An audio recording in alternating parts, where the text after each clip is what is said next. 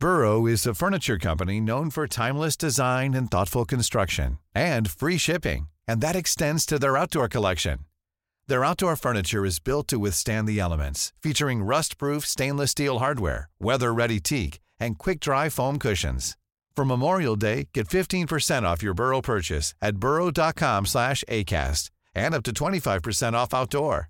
That's up to 25% off outdoor furniture at burrow.com/acast. Millions of people have lost weight with personalized plans from Noom. Like Evan, who can't stand salads and still lost 50 pounds. Salads generally for most people are the easy button, right? For me, that wasn't an option. I never really was a salad guy. That's just not who I am. But Noom worked for me. Get your personalized plan today at Noom.com. Real Noom user compensated to provide their story. In 4 weeks, the typical Noom user can expect to lose 1 to 2 pounds per week. Individual results may vary.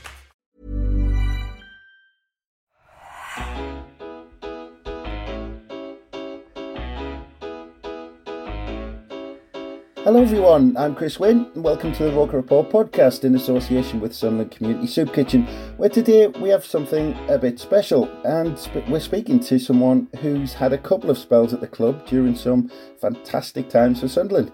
As a player he played for the likes of Birmingham City, Walsall, Blackpool, as well as with Sunderland royalty at York City, which I'm very much looking forward to getting into. And then after hanging up his boots, he became one of the most respected coaches in the game, who ended up as the manager of Sunderland just over a decade ago. Today, we're very pleased to be speaking to none other than Ricky Sprazier. Hello, Ricky. Hi, Chris. Thanks so much for the invite. Yeah, looking forward to it. Thanks again for joining us. How are you keeping?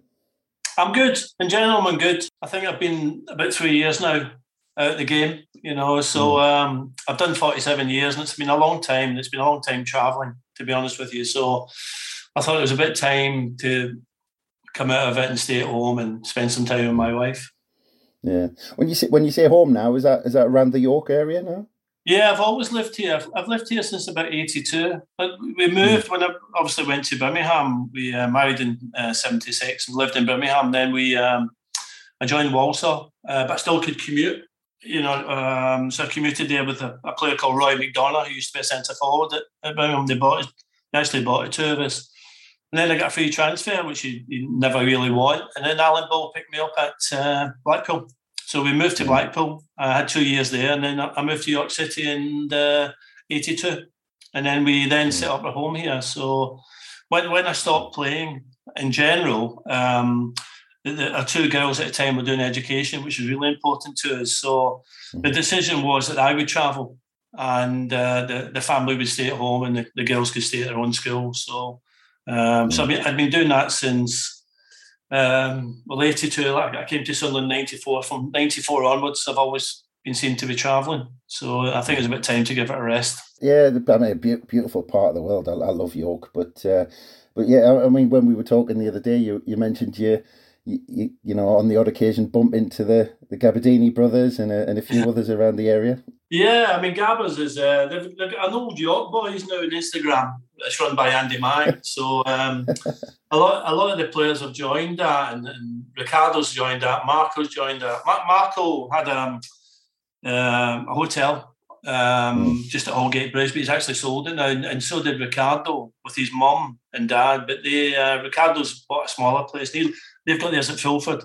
So I bumped into Marco, and the last time I bumped in was probably about a year ago. So lovely lad, good player, you know, and I've got a lot of time for them both. So I've got a lot of time for the family because the family have been absolutely great. And then, so now and again, I just bump into people. And so I'll be honest with you, sometimes I don't recognise them. Some will be young apprentices I had back in 82, you know, and maybe 86 when I became the coach, although I knew them then. But yeah, so it's good. York's a lovely place. I don't get any hassle, which is important to me, and I can go out and enjoy myself and then enjoy the lovely city which it is. Yeah, and I mean, obviously in the introduction, I mentioned some of your clubs during your playing days. I mean, you told me a story before we recorded the other day about. You know, you were talking to your grandson about what you actually did as a footballer and that you were a footballer. But I mean, you know, being such a highly regarded coach in the game and doing what you've done on that side, do you think a lot of people forget that you were a player? Yeah, I probably was a better coach than a player. I didn't do bad as a player. I made my debut, I think I was 18. I went against Leeds United when Brian Clough, maybe 19, Brian Clough was the manager. We lost 1-0 when Alan Clark scored. And the next day I sort of dislocated my fibula.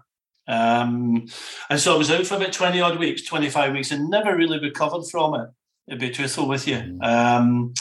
So I probably played off and on about 40, and I've been putting subs. But I felt I needed to play. I needed to play week in, week out. I didn't mind early part of my age playing at the football combination. But then I had a goal to try and play in the first team, you know, and it was restricted because there was better centre-backs than me. The two older ones were Roger Hind and John Roberts, who John Roberts was the Welsh international captain. He was like Garth, and Roger wasn't far off it, you know, so, and then Joe Gallagher was there, and, you know, so I got offered a 2-year contract in 78 through Jim Smith, and I asked him if it would be possible, could I go out? You know, if there's a possibility a club would show interest. And I signed a contract, and within about 3 months, they sold me to Walsall, which was great for me because I wanted to play first-team football. I was at age probably 22, and I needed to play, you know, and I needed to test myself, to be honest with you. But my early part of Birmingham, maybe 17, 18, I did a prelim coaching badge, and it was part of the apprenticeship we had. And Mick Bailey took us from Wolverhampton, an old midfield player.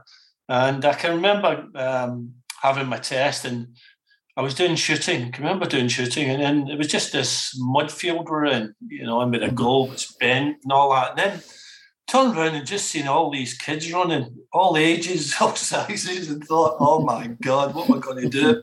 You know, I've never been in this situation before. And it was nerve-wracking, but I managed just about to get through to it. And then from then on, a friend of mine, I don't know if it was, had asked me to coach one of his teams. I used to go with Paul Hendry and I called Jimmy Calderwood. They came down from Scotland, and one of their friends asked me to do some coaching for the team. So I said, yeah, okay. So I did it. And I did it in a place called Broadway in Moore.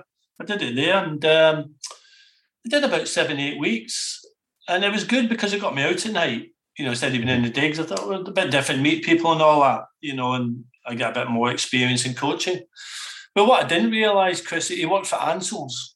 So my payment was beer vouchers, my payment.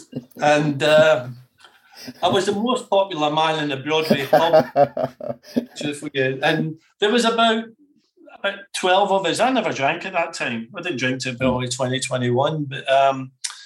And then I used to put bingo tickets. I used to put them behind the bar, and the barman knew us all. And I used to say, when the lads come in, just give them whatever they want. And so that's what happened. And from then on, I used to get these raffle beer tickets, you know, and we used to go to Broadway, you know, and I just put it down. I'd probably have a Coke at the time, and they were on.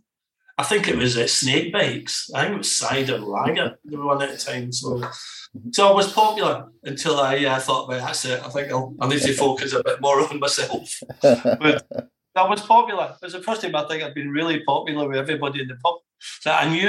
Yeah. So it was quite good. It was a good experience. But that probably 73 was probably my first time I did coaching. So, but as a player, I went to Walsall. I did well for 2 years. Did really well at York. Blackpool, I got an Achilles injury, which you don't actually sort of think of. You just don't think of injuries. And then I just thought then, what am I going to do? And it came to a situation when it had the old transfer thing. I think it was about March. You know, it's after that stopped in March. And I can remember 9 of us getting in. Willie Morgan, the old Man United player, was at Blackpool, and being told that the club are really struggling and would we have their contracts paid up? And so we all agreed. We played for reserves, couldn't play for the first team then. And then thinking, what am I going to do? You know, exactly what am I going to do after football? You know, and sent away, got a reply from Hong Kong, got a reply from... Rochdale, and I got a reply from York City, you know, so it was, I was going to be a red coat at Pontins, which was only about 10 minute walk away from my house. I just couldn't see me doing that, but yeah, so there was that side of it, you know, and You know, you get your family, and I thought I'll go in the pub trade, I'll do that. I did 2 years at Tetley, but that was hard work. That was really hard work, and I couldn't see my family, the girls, dealing with that either, or my wife. So I focused more on the coaching. No, unfortunately for me, I managed to pass my badges, and then and being lucky, really just being really lucky in getting a job, you know, and Dennis Smith did fantastic for me in '86 when he offered me a player coach. Well, you can't play and coach the young players. You just can't do it. You've either got to focus on one. So I've asked him, look, can I go coaching? What he didn't tell me was going to half my wages. He didn't say that to me. He says, okay, that sounds a good idea, you know. So I wasn't paid much. So I think it was. Dennis was the first one to really give me a job at York City. Yeah, and I mean, just in terms of, like you said, those injuries coming through, because, like you said, you were at Birmingham with some big names like Trevor Francis and Howard Kendall when you first went there, and then you made that move to Walsall. And I was wondering, and I was just kind of looking at it before, was it Alan Ball who signed you for Blackpool?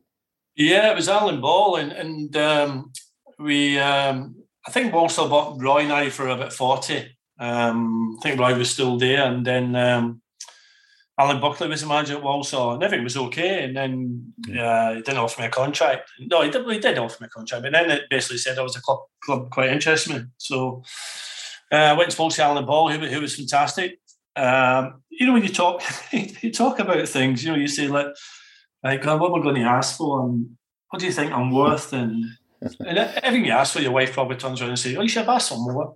That's what I was. Well, what was strange about this one, when I went to see Alan Ball, I went in to talk about my deal, and he offered me 2 years, which was great, and the money was good, everything was good about it. Well, he brought my wife Joan in, and she said to her, "And what do you think?"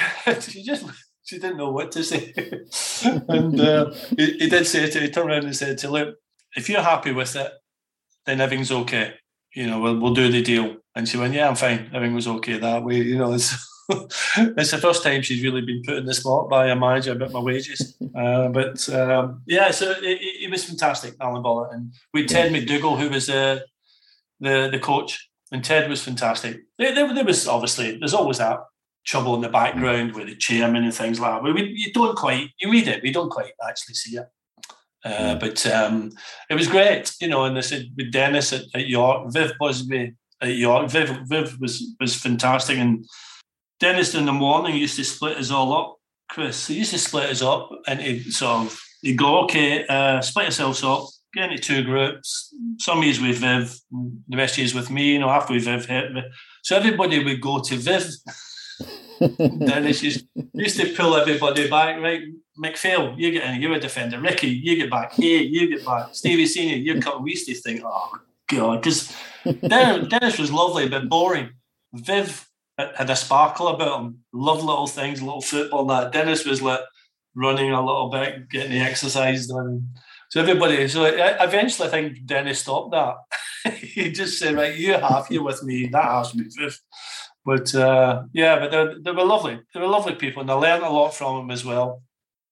Well, I think you were only, I mean, I was looking back, I might be wrong, but I think you were only about 26 when you joined York. And obviously a lot of Sunderland fans are going to be familiar with Dennis Smith, but I think he was only appointed a couple of months before you arrived as well. So, I mean, in terms of him replying to your letter saying, you know, that you sent to a few clubs, I mean, could you see that Dennis Smith was trying to build something and getting some kind of good coaches, or, you know, replying to the likes of yourself? Viv Busby was there. Could you see what he was trying to build? Yeah, I think when I got there after a while, you know, the people he brought in, I mean, there's a great story about that, because when we lived in Blackpool, Rochdale had offered me far more in York City and more years in my contract. But so I went up there and spoke to them, and then 3 days later, they asked me to go up again to speak to Rochdale. So I went up, and I'll be honest with you, I went up the M62, come off at the Rochdale sending, but round the roundabout back on the M62 back to Blackpool. I did. And my wife Joan said to me, "God, that was quick." I said, "I couldn't go. I just couldn't go." You know, and I don't know why. I just maybe I was thinking just the thought of Rochdale and Scotland and things like that. I just couldn't go. And I know Dennis had offered me sort of, typical Dennis would offer you 3 months, 6 months. Dennis, you know, so I said to him, look, Rochdale have offered me 2 years, I've offered me a sign-on fee. I can waiver that. I don't mind. I don't have a problem with that. So, knowing Dennis being so really kind-hearted, he offered me a year. So I went for the year. And then, obviously, I played with Dennis. I played alongside Dennis, who was fantastic. And the place was bubbly.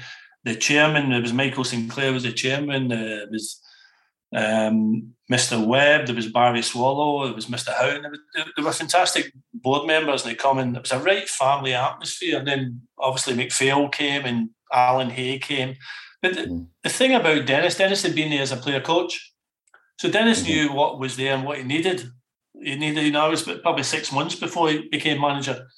So he had Bernie up front, who was exceptional, was an exceptionally good player, and Gary Ford and the big Keith Wall went up front, you know, and Mally Crosby. My God, it's like Sunderland all over. Mally Crosby in midfield, and he brought in Sean Hazelgrave and Stevie Senior. So the back four was like mates. It was Chris Evans, who used to be at Arsenal and Stoke. Chris came as me, Chris, and John McPhail and Alan Hay were the back four.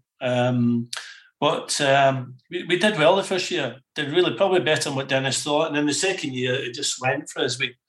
He brought in a couple more, you know. So it was Burnley was terrific. Keith Wall and Burnley were a fantastic pair, and so was Ford. And then they had Pollard in there as well. And but everybody. What he did, we used to go out on a Tuesday. We were told to go out on a Tuesday afternoon. We used to run on a Tuesday, a really hard session on a Tuesday. And it was compulsory. We had to go to the Bootham Tavern to have a few pints. So we used to be there for about half one. So then you're talking about 1983, 84, you're talking this is. And then, after that, the younger players would go somewhere else and the older players would probably go home if anything, they'd stay. But somewhere we'd be out to 2 a.m. We'd go home about 8. The sort of older ones, we'd go about 8, and then, but it was compulsory. We had to go, and it gave us a bond, a really good bond. We got to know each other, and they all gelled together, and as a unit, they went out together, you know. And I can't really mind in the dressing room anybody having a go at anybody. It was always positive. We knew we'd make mistakes or we didn't do as well. We knew all that, Dennis did, but. And then Mally came in as a youth team coach as well, and then here's another one for you, Roger Jones. Goalkeeper. Yeah, and goalkeeper, yeah. Yeah, you know, so the experience of people who played in Division 1 at the time, or the Premier, the Division 1, who were free transfers.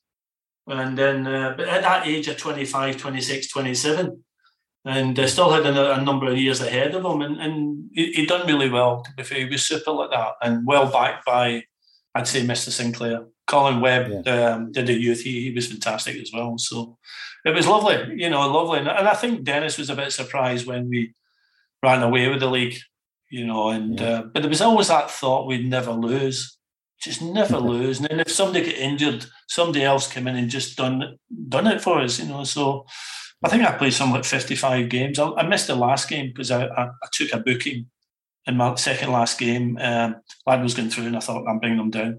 You know, and we got a 1-1 that day. And then I missed the last game. So but it was worth it. It was actually worth it. But it was all the other clubs that had, Chris, it was fantastic.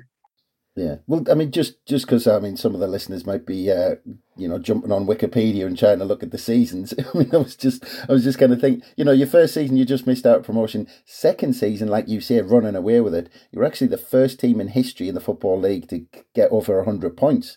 Which is always going to be the answer. Always going to be the answer to a fantastic quiz question. You know, along the down the years, but like you say, I mean, you've rattled off so many names there: Roger Jones, Malcolm Crosby, Viv Busby, John Byrne, John McPhail, Alan Hay. But all those names that you rattled off are all people who went on to either work for or play for Dennis Smith later on. I mean, you talked about that.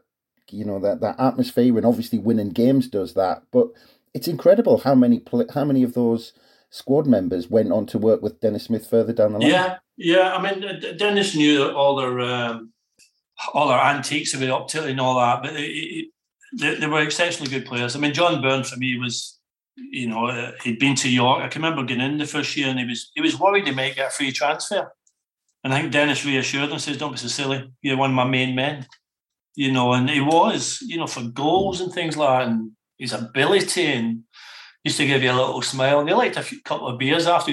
We always after the game went for a couple of beers.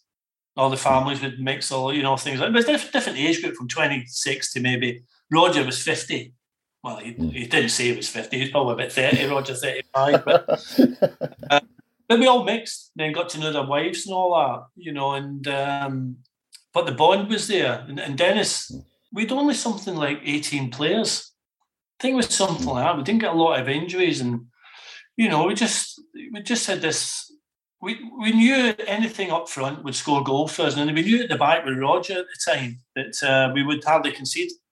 We just didn't give in much away, and Mike was a good player. John Mike was a good player, and, you know, where I used to talk to John quite a bit, you know, just to guide him into positions, you know, just. But then Alan Hay was left back on. It was like it got to a stage where we never ever thought we'd lose, and that was probably after 8 games, 10 games. Because of what happened the following year, and there wasn't a lot of changes. Well, that's it. When you went up to Division 3, you were actually pushing for promotion in Division 3 as well, which was incredible at the time. But it was the FA Cup where the kind of big headlines came. 1984-85, fourth round, you beat Arsenal 1-0. I think you might have beat Walsall in the third round. But if that wasn't enough, in the fifth round, you drew... Well, clearly, you know, 1984, 1985, that, you know, that Liverpool team were unbelievable. And they came to York, and you managed a 1-1 draw where you came from behind. Ricky Sprazier scored the equaliser and forced the replay. But you don't see enough, because I was watching all the highlights of that game earlier, and you don't see enough of these sort of cup games in the modern game. But I mean, that must have been one that was just incredible to be part of. Yeah, I think everything about it, that, you know, the weather before the week, the game, and the fans obviously putting straw on the pitch. And Dennis, to be honest, I can remember that week, we didn't really speak about Liverpool. It was mainly about us. How could we cope with it? We knew they had world-class players. We knew they were exceptional, the best, probably best in Britain at that time. But we just got on. It had a plan, which we played every game. And we're fortunate. I think Sean Hazelgrave and Mally Crosby just sat in front of us, and they did protect us from depletion and Rush, you know. And but they did so many great players. But the weather, the pitch itself benefited us because of it was a little bit hard. And it's the first time, Chris, I'll be honest with you, I wore leather studs.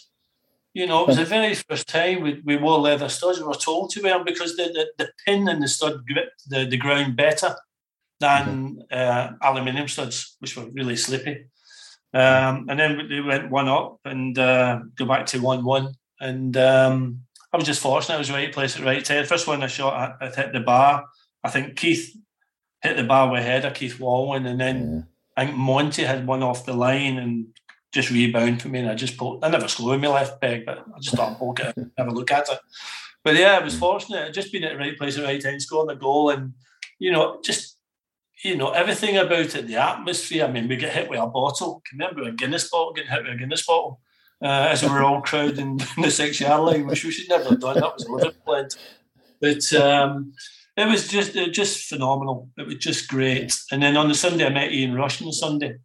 They asked her for a photo, so and I met him. He was absolutely fantastic, really great. And we knew when we were going to Anfield, it was going to be completely different. We knew that, you know. And but on the night, we did celebrate. We did have a few beers as a team and enjoyed it because it might never happen again. That, you know, so why not enjoy it at that time? And we did that. And we were back in on Monday, and I think we played Liverpool on the Tuesday or Wednesday. It was that week, and lost 7-0.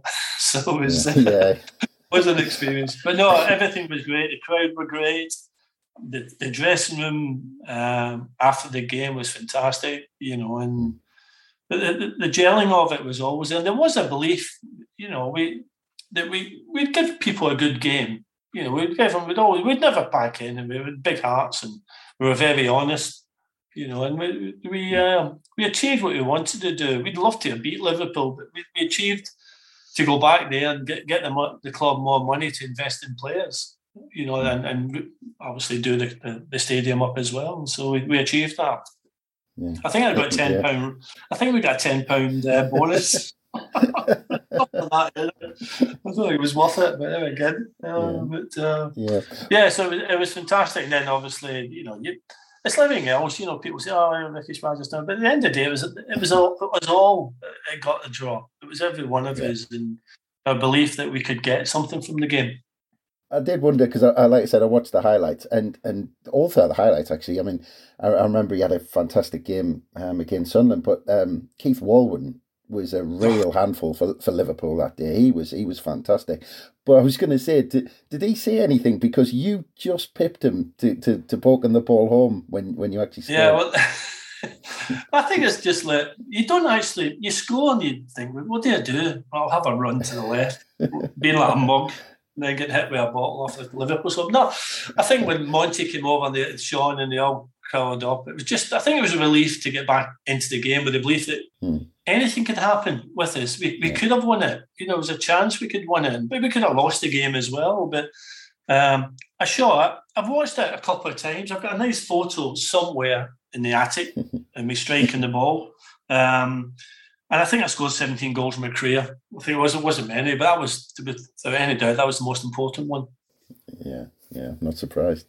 And then, as you say, you go on. I mean, York are impressing in the third division, and then in your well, I think it was your final season as a player at the beginning of the season when Sunderland they dropped down, and we drew.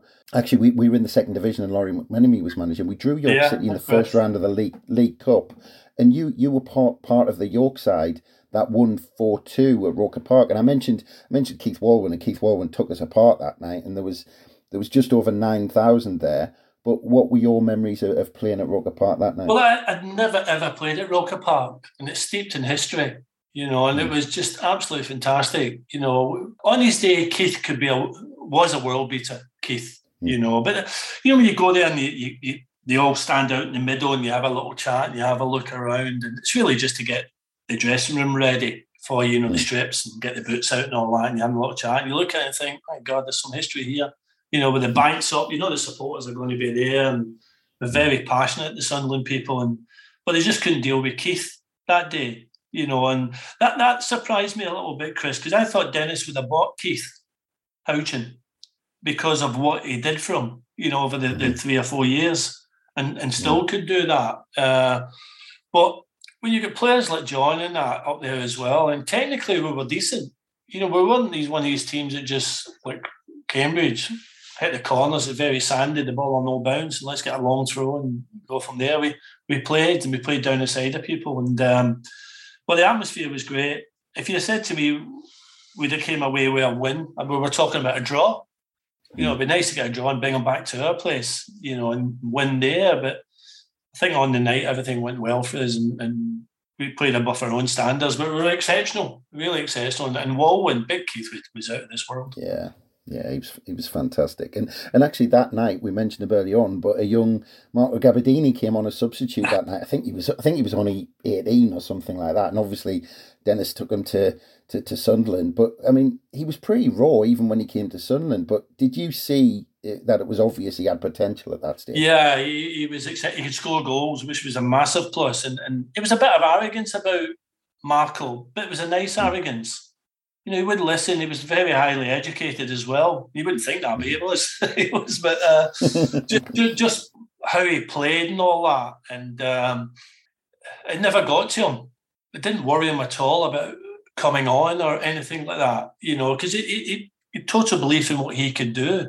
And, you know, I think for me, that Eric Gates, I'm maybe just jumping a wee bit ahead, but Eric Gates made Marco Gabardini, you know, because of his positional, and he probably talked to Marco about playing off him and running off him, but there was always potential. And Christian and would have been there at the time. And we were taking Ricardo in as well. Ricardo was similar. You know, so maybe Marco had a little bit more nous about the way he played, and believed a little bit more in what he had. you know, and he wasn't following anybody. Where Ricardo, you know, we say Ricardo, people talk about Marco, but Ricardo was decent as well. Was an exceptionally good player. I think it was the season after 1987. I think when you kind of hung up your playing boots, but it was around the same time that Dennis Smith left to take the Sunderland job, and he was replaced by Bobby Sexton. And obviously, you had that role under Dennis Smith. I mean, was there a concern that it wouldn't continue under Bobby Sexton? Was there a conversation there that, you know, you had to have with Bobby Sexton to continue? Yeah, I think what happened, I think Dennis, more likely Dennis, had probably thought he'd done enough for the club. He couldn't really go any further. And when a club like Sunderland call, you can't refuse them. You just can't refuse them. And possibly, I was thinking that maybe the game we played in the League Cup maybe got him the job as well. You know, they've seen that and seen what he's got, and they're not big names. We did no big names, and we beat Sunderland then, but. I think the big concern was that it was breaking up. Things were breaking up. Players were wanting to leave. Bernie was wanting to leave. Fordy went to Leicester. The contracts were up, and I think they wanted to go outside and see what it was like.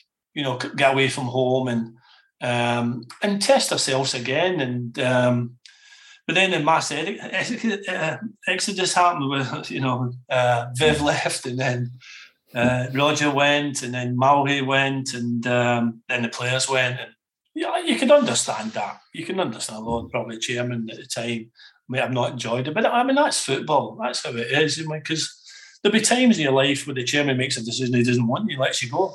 You know, and so it works the other way as well. But I thought they went up there, and I thought they were right people to do that. And the good thing about them was that they were all very close to each other, and they all, although they had opinions, they all would back Dennis, which you need. You know, you just need that. You need somebody, you want to have an opinion. You might disagree with them, but at the end of the day, the manager makes that final decision, and then you stay by that. I don't moan about it after, you know. You have your opinion there, but I think Sunderland did really well to get them on. Yeah, because it wasn't the done thing then to take a management team, was it? Really, it was. You know, and I think I'm sure, because we've done an interview with Dennis Smith, and he was talking about Bob Murray not wanting to pay compensation to York for Dennis Smith, and then not wanting to pay compensation for the coaching staff as well. So it was kind of a leap of faith almost to take a management team, because that was pretty rare back then. Yeah, and I think, as I said earlier, I think Dennis could trust what he had. He knew them all. He knew how hard they worked, and they were very dedicated. And I think sometimes you bring somebody in, it could be a little bit difficult for you. You don't know what he's thinking. You don't know what he's saying and what his thoughts are.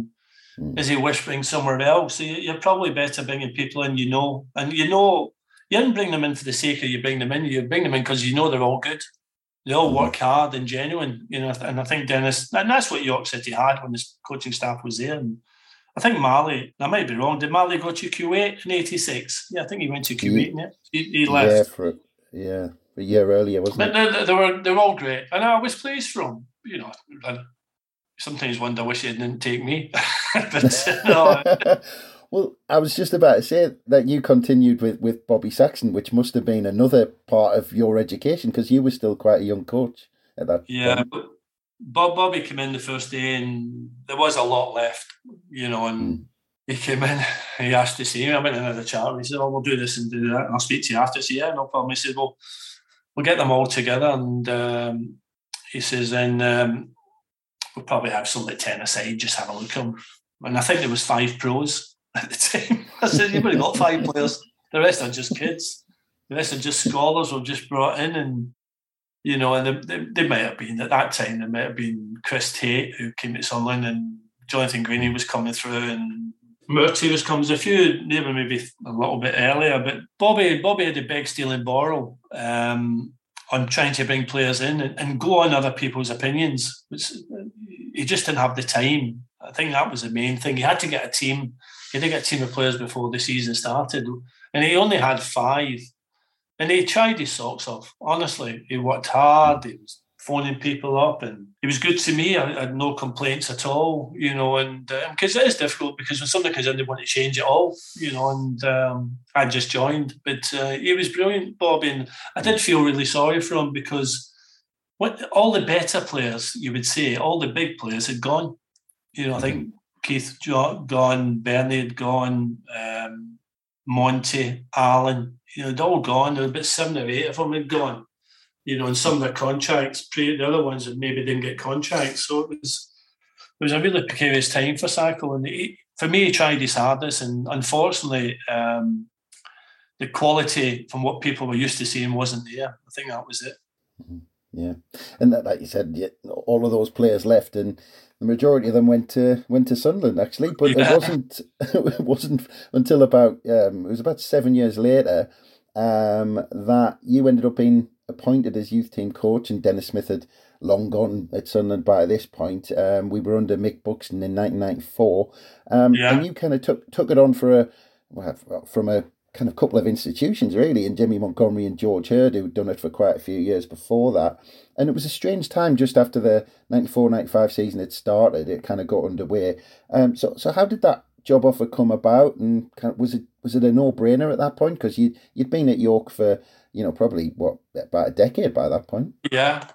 I think the main thing, Chris, was that, sometimes you're at a club, you are become part of the furniture. You're just there, And we brought some really good players. Richard Creswell through the sold. Nick Culkin went to Man United for 1.6. Greeny went to Man United 1.6. Murty went to Reading for £750,000, and then I hadn't signed a contract for 5 years.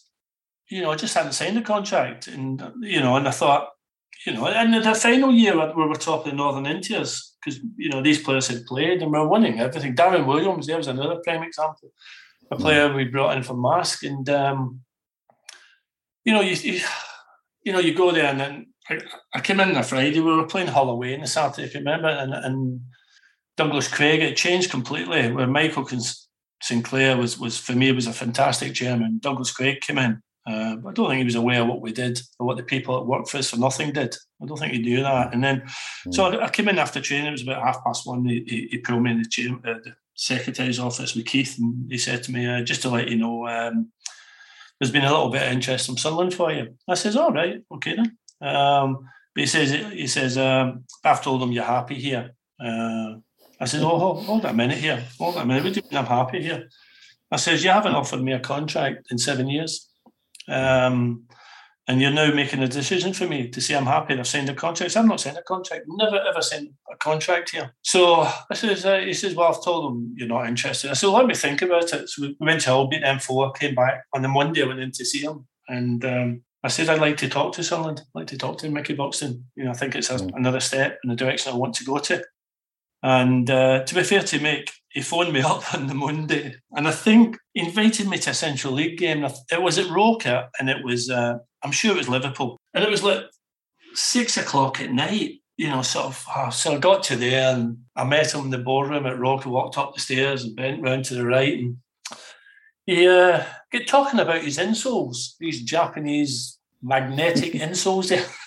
I don't think myself, I've got a loony here. I want to talk about football and all that. These thought, they're fantastic. I've got a bit of gout and they're great for me and all that.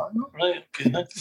And he said, "I'll tell you what I'll do. I'll take you to Charlie Hurley Centre, the training ground." So I went, "Yeah, okay. We got there. It was pitch black. I saw the gate. Seen the gate. And they said to me, "There's where we train." Well, I couldn't see any pitches. I couldn't see it at all. We couldn't get access into the training ground. I thought, "Oh my God." So came home. He phoned me on the Wednesday. I watched the game, finished watching the game, went home, and said, "Look, this is what we're off here. Were you interested?" I said, "Yeah, I'll come. I'll come. You need to speak to Douglas Craig, give him courtesy." And so Douglas brought me in the following day and offered me a bigger pay rise, which I said to him was too late. And I wanted to go to Sunderland. I'd made up my mind. I thought I'd done my time there. And when I spoke to Dennis and Viv and all them, they said what a lovely place it was, to work, and the fans were great and the people in general were great and the staff were great. And it proved they were. But the biggest problem I had was when Mick left, Peter Reid came in. Yeah. And this was in the summer. And I'm thinking, my God, I've just came here, and there's a new manager. God, what's going to happen? Basically, because you do worry about that. Yeah. And to be fair to Bobby Sexton came. And I don't know if it was the same day, maybe a couple of days. Bobby came in and they pulled me and they said to me, "Ricky," I went, "Yeah, Bobby." He said, "You're up, okay, don't worry about it." And that was it. You know, and I worked with Monty and I worked with George Hurd, and you know, they were lovely people. You know, they were Sunderland through and through, especially Monty. You know, Monty, I had a lot of time for Monty and George. You know, George was a wee bit maybe old school in the sense, but Monty definitely had the club at heart and loved the club, and he's a legend. Monty's a legend, you know, and I learned from them as well. What I had to do, which I didn't realise, I had to do the YT books because they hadn't done them for 6 months. So I had to fill all these YT books up and get them all up to date for us to get placements. Yeah. So I thought, God, you'd be landed into this one. But it was really good. I really thoroughly enjoyed it. And Peter Reid was very good. And then Brace was excellent. Brace looked after the players and the coaches. You know, he done whatever he could for you. If you had a problem, you really didn't have a problem. You know, and just things like that. And Paul Brace will speak at a high level, and so is Peter Reid, and Saka is probably one of the best coaches I've ever seen working, to be honest with you. Yeah, you know, for working behind the scenes, a complete legend at Sunderland. But actually, it's funny because we've talked to, you know, some players about coming through at Sunderland about that time of, you know, we talked to people like Martin Smith and, you know, people like that, Darren Holloway, and they all talk about Jimmy Montgomery and George Hurd, you know, that at that point being really tough to come through. It was kind of, they were really tough coaches. But like you said, I mean, Peter Reid came in, completely changed, just kind of, it almost just kind of, just his presence kind of lifted the club up. But I imagine from your point of view, you know, after being given the nod to say, yep, you know, keep doing what you're doing or whatever. But I imagine it still took, you know, kind of a new management team, you know, Peter Reid, a while to sort out a new outlook and kind of strategy for a youth system at Sunderland. So were you just given a free license to crack on with it? Or did they kind of sit down with you? Because they had 7 games and that was the first summer. So did he already have something in mind for how we wanted to do things, or did you just kind of crack on with it? I just cracked. What we did on the pre-season, we all joined together on the pre-season. We did this sort of 10 by 10 and sometimes 20 by 20 boxes. And it was all fun and games, you know, which was a bit different, you know, and they did their running and all that. But Sacco said, and so did Reedy, said it, make it enjoyable, make sure that every day is different, you know, so Tuesday's not a running day, it might be something else. They were expecting a running day, but change it, you know, and make it interesting and get this thing about, the same as Man United was, when I went to Man United, I was told that, just make sure they come in and they want to enjoy what they do and let them show what they've got, let them show the ability they've got. And Reedy would come to the game, Sacco would be a little bit more constructive with me, you know, maybe pull me aside and he'd ask about the players and how they're doing. And I think Reedy, his thoughts were really mainly on the first team, you know, getting that going. And for me, they let me go on with it, you know, in a sense. And then they'd ask for players. They said to me, same as Sir Alex Ferguson, they asked me, if they wanted a player over, which player deserved to go over? You know, not what you probably find is that a manager will shout, "Ricky, bring so-and-so over," and you think, God, he's been crap all week. He shouldn't go over. Well, they said to me, bring a player over that deserves to be over. For me, Saka would, you know, was very interested in Peter. Obviously, had the interest, but his main thoughts were towards the first team. Yeah, and it wasn't long after that summer, I think it was maybe a year later or so, when Pop Robson was brought in as director of youth. I mean, he's always had a fantastic reputation as a coach. You know, he was at Leeds, I think he was at Manchester United as well. I mean, so was that kind of a big step when Sunderland brought him in as director of youth as well? Yeah, Pop was a gentleman, really good coach and lovely man, and spent time, and you know, obviously he had a happy feeling about him. And he brought in Jim Hagan, one of the scouts from Man United, who was fantastic as well. And I think eventually he brought in Jed McNamee as one of the sort of academy coaches. But Pop was good. We had a good chat. I knew Pop. I actually sort of knew Pop through the circuit. I'd met him and I'd spoken to him. And he's a legend. Again, he's a legend, Pop. But very quiet man, gets on with the job, you know, and lets him deal with it. You know, but then he mapped out the scouting, what we needed to do, and we used to go together, you know, the three of us, it was me, Jim and Pop. At the time, we'd go and watch games in Ireland and things like that. But Pop had ideas he was bringing in from Manchester United as well, you know, about the technical side and the ball side, and focusing a lot on their weaknesses. Like Kevin Kyle, I remember Kevin being there, and we did a lot of footwork with Kevin.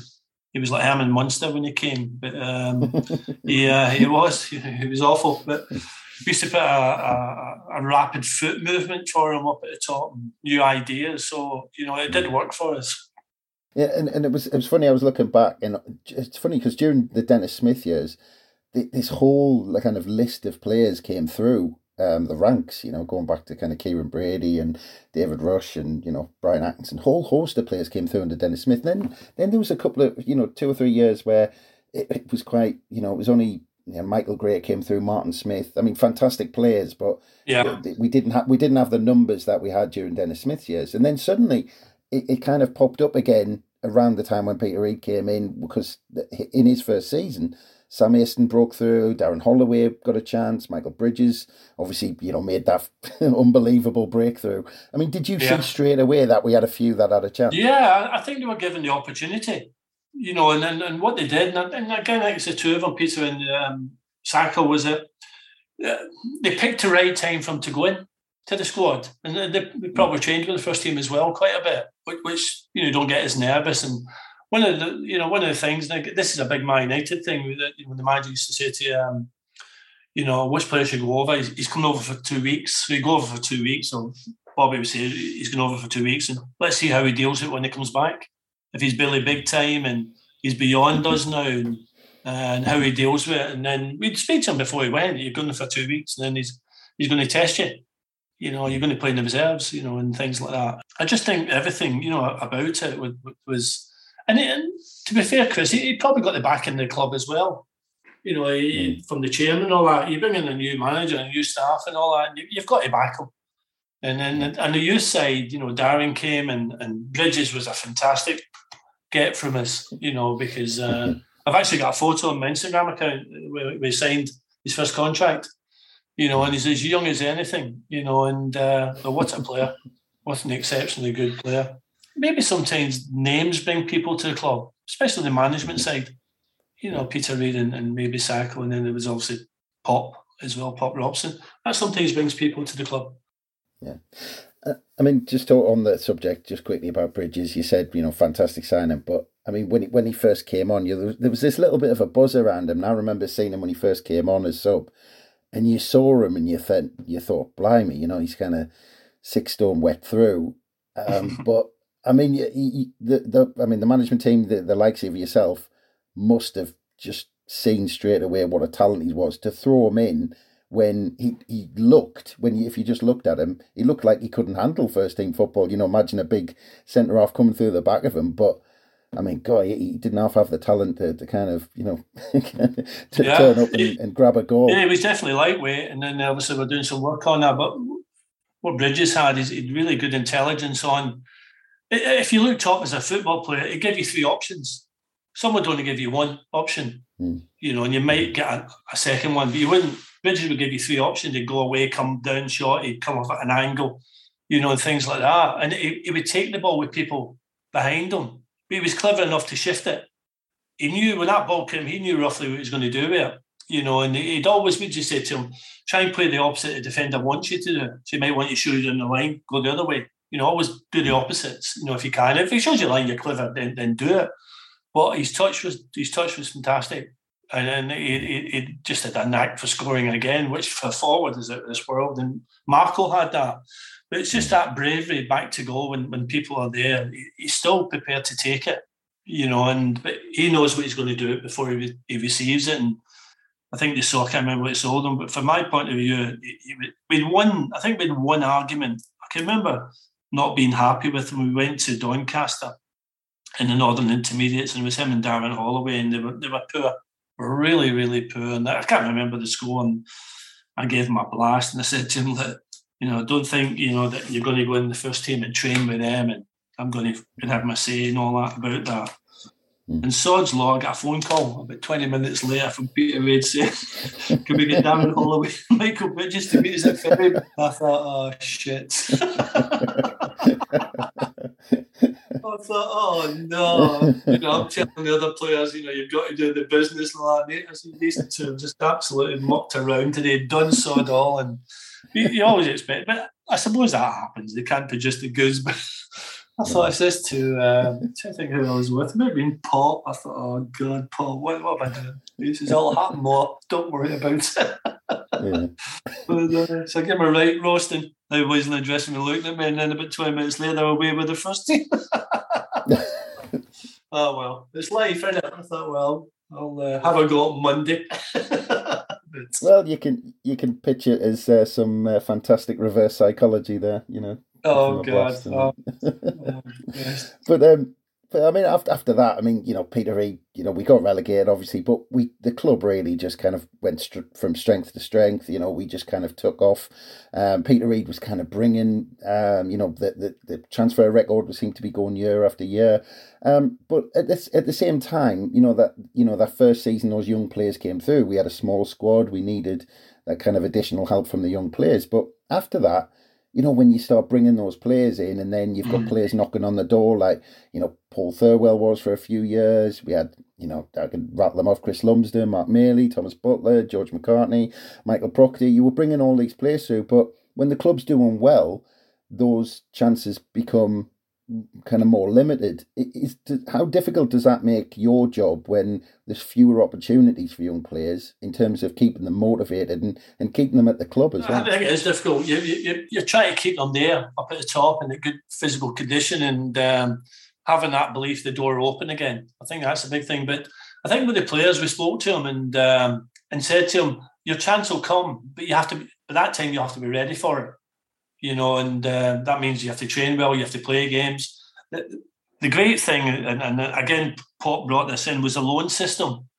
The loan system, the sense that we had to get players to play higher in the Central League at the time, so they had to go out and loan. But one of the stipulations we should have put in is that they had to play the games. With a lot of the clubs, bigger clubs have been tend to say, okay, you can take so-and-so, but you've got to play them.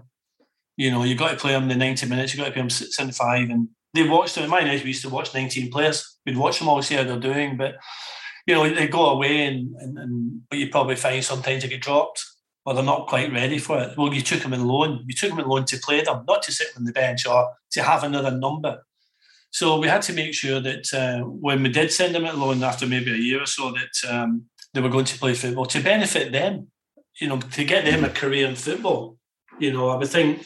Sometimes you go to reserve games, it's a social thing for scouts. They have a chat with each other. How have you been? What have you done? They're not really watched a game, and, so you're having to say to them, like, go on loan. It's a great little move. You thoroughly enjoy it, and if anything.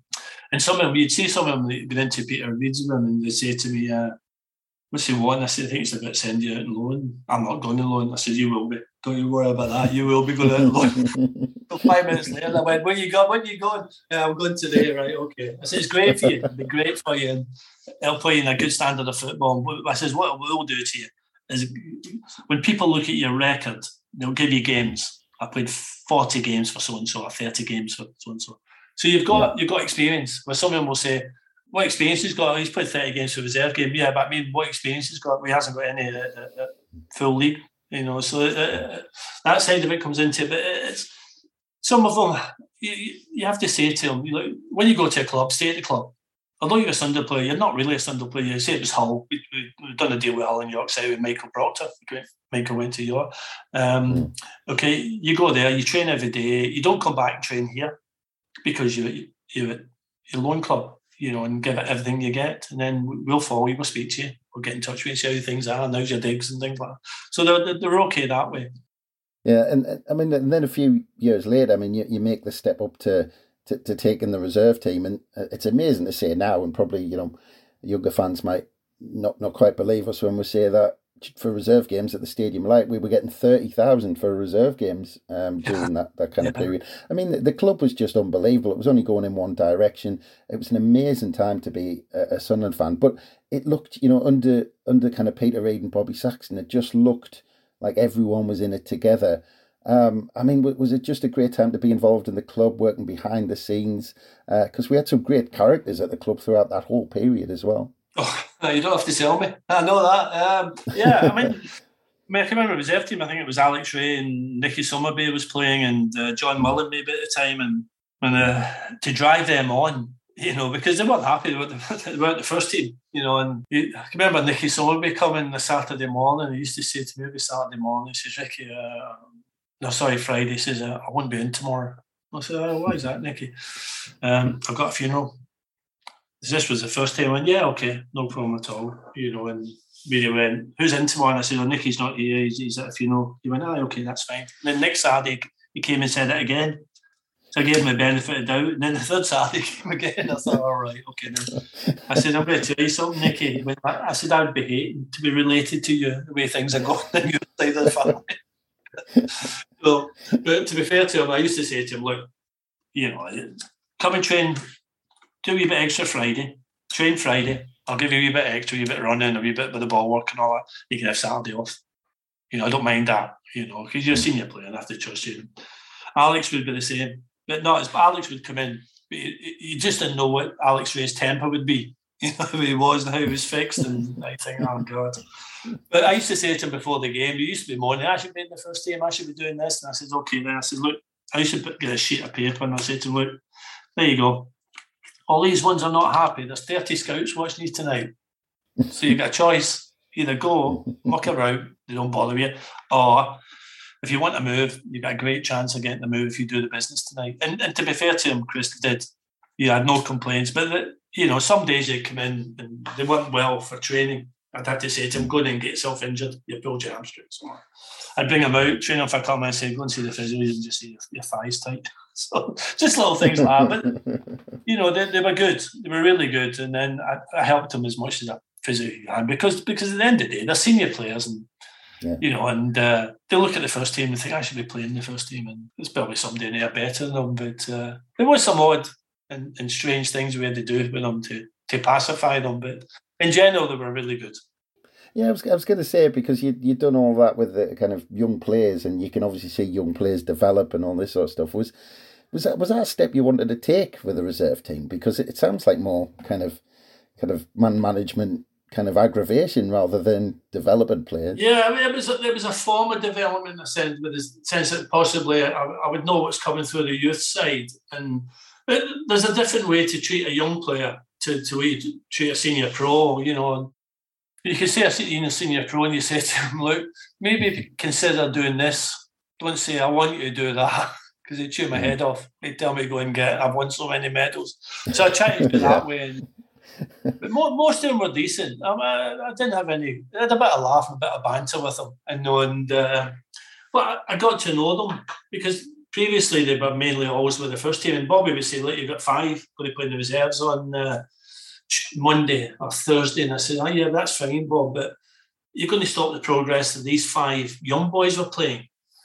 So what I'd say to the senior players, I said, go out there, and I know you're not happy being here. I know that. I know when Bobby turns around and says, you five are playing tonight, you're not happy. I know that. But what you have to remember, you're stopping somebody else's career by taking their position tonight.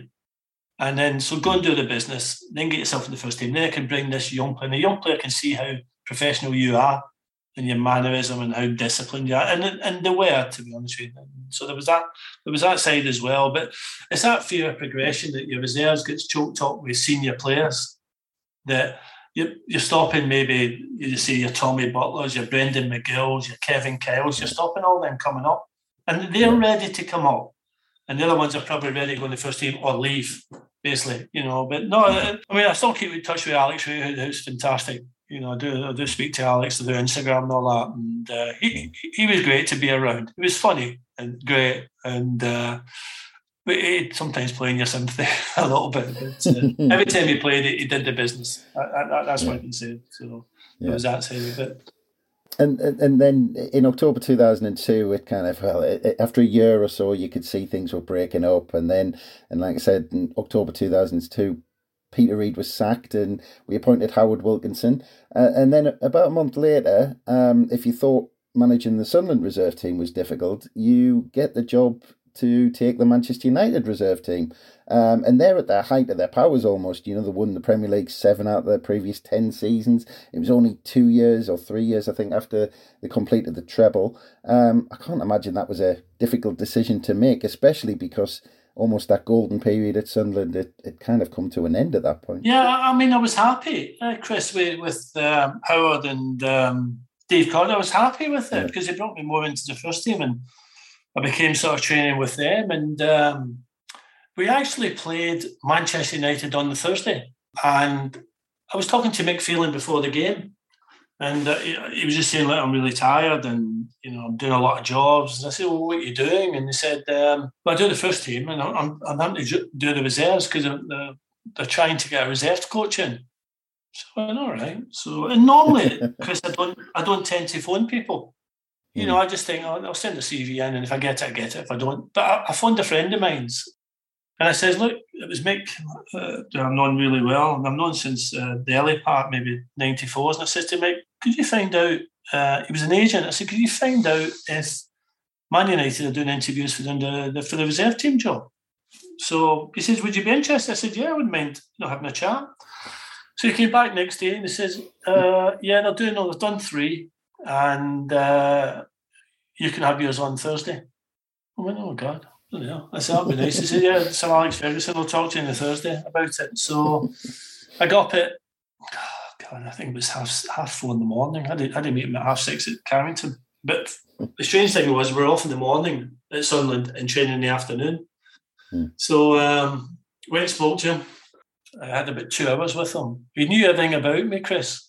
Knew everything about where I came from, my background, my family, my career. He mentioned Jonathan Greening. They mentioned Nick Culkin, who was sold for $3.2 million. We'd actually played Manchester United, was at York City in the FA Youth Cup. It might have been near enough the quarterfinals. They beat us 5-0 at Old Trafford with all the big names. And he came and he says, look, well done. He says, we thought you'd come out and just kicked us. I just said, no, I try and play football. Well, maybe not technically as good as yours, but we do try, I thought I'd maybe take them up another level. So had my interview, said to me, I've got one interview to do on the Friday, then I'll give you a phone. Well, we went to Liverpool, and I think we drew 0-0. Yeah, I think we drew 0-0 at Liverpool. They had about 70 shots of goals or 60, and we had one. And it was backs against the wall, and I was on the bus. I was pleased at this point. I couldn't get away with it. We think, God almighty, but we got away with it. And they deserved it, the players. They deserved the luck and all that. And then I was come off at Billingham. I packed my car up there, and I got this call, and it's a private number. I normally don't answer no call numbers or private numbers. I don't tend to do it. And I answered it, and it was Sir Alex Ferguson. He said, the job's yours. I'll see you Tuesday. All right. But I knew we were off Tuesday. I went, yeah, okay then. So on the Sunday, I phoned up my friend. I said, what did I ask for? He said, yes, he gave us all these figures. What did I ask for? And so I went on the Tuesday to see him again. It was early, it was about 6:30. Didn't really actually discuss the contract. He just said to me, that was it. There's your contract. There's what we pay. Here's the incentives, and things like that. There was less I was on at Sunderland. So I thought, all right, okay. Wow. And I says to him, is that negotiable? He went, no, it bloody ain't negotiable. I didn't say that. I said it before. I went, aye, okay, that's fine.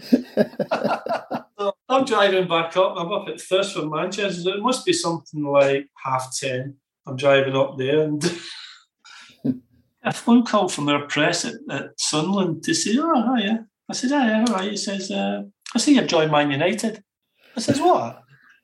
I said, no, I haven't joined Man United. I said, oh, Sir Alex Ferguson's put it in it, and the ability to say you're joining him as a reserve team coach. I thought, oh, God. I hadn't told Howard.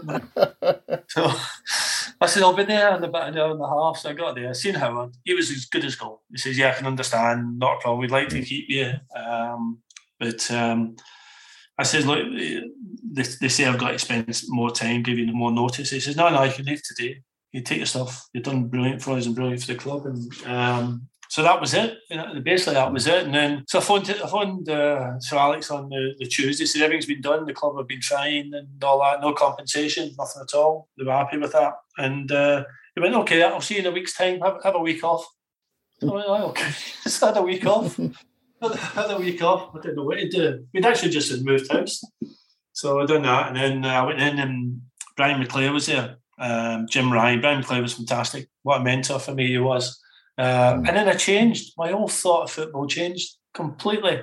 How I seen myself, how I seen the players. I can remember one afternoon we were doing set plays.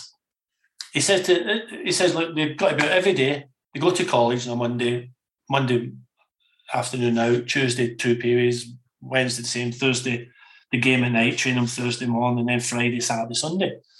So I went, okay, then, so we did all that. And I'm doing these set plays one day, and Brian came over, Brian McLean, says, "What are you doing?" I said, "I'm doing some set plays." He went, nah. He just said, "We don't do set plays here, Ricky." I went, okay, so what do we do? He said, "We'll just get to Chris Eagles. He can do it, or Kieran Richardson, or listen, with Gerard Piqué at 16. On to Gerard Piqué and Giuseppe Rossi and Fraser Campbell and Johnny Evans, and we had 31 pros. They all signed professional. They all made careers out of it. But Brian and I were in charge of elite players, so they were anything from 16 to probably 19. Sylvain Blake, Paul McShane. Fun enough, Paul McShane, you know, and we three centre backs were Paul McShane, Gerard Piqué, and Johnny Evans. So I can remember Paul meant to say to you, I can remember Paul coming to Sunderland and says, "Paul, what makes you a better coach than me?" You know, I says, "How do you do it?" He says, "Ricky, you're only as good as the quality you're coaching." He said to me, that's what he said to me. He says, "And at Man United, you've got quality." This is when he came into Sunderland, and it's always stuck with me. And I went there, and I lost my first 7 games. I was the first coach ever in Man United's history to lose the first 7 reserve games. So I think I remembered from the gaffer had been mentioned to me a couple of times. I tried to keep out his way. And he says, "Don't worry," he says, "next year you've got a team." He says, "You have got a team." And we did have a team. And, you know, you think, God, I mean, but just everything about the place, it was so simple. There was nothing different, except they had quality players. But there was nothing different at all, Chris, at all with it. It was just football. We did do this special running, which wasn't great. They had wasn't as much as we'd probably do at Sunderland and all that. Everything was with the ball. It had to be in really tight areas. It had to be quick, sharp, get your mind going, 2-touch, 1-touch. And sometimes you could just leave them, Chris, and talk about something else, and they'd just carry on. When Giuseppe Rossi was out of this world. I mean, he was out of this world, and so was Gerard Piqué. He liked to play a bit deep, Gerard, but we pushed him up a little bit with Johnny Evans. You think, with an open-edge reserve team, the 2 centre-backs were 16, 17. You know, and they handled it. Just handled it. The team with, you know, Davy Jones, who went to Burnley, Tom Heaton was a keeper, you know, and you think, God almighty, you know, it just went on and on. It was like just another world you're in. You know, you just thought, God almighty, and they wanted to drain, they wanted to be the best. And then I remember the manager coming over and saying to me, "Ricky, we need a couple of players for tomorrow." And the usual manager say, "I want so-and-so and so-and-so." He'd go, "I need a midfield player and a centre forward. Send me the ones that deserve to go over." So I'd say to him, "Right, you've been over." And that's the first time, really. Bobby did that. Bobby Sexton did it. To emphasise even more, you know, Sir Alex had done it, and that was completely new. And he used to come up. He used to start. You'd be coaching or doing something.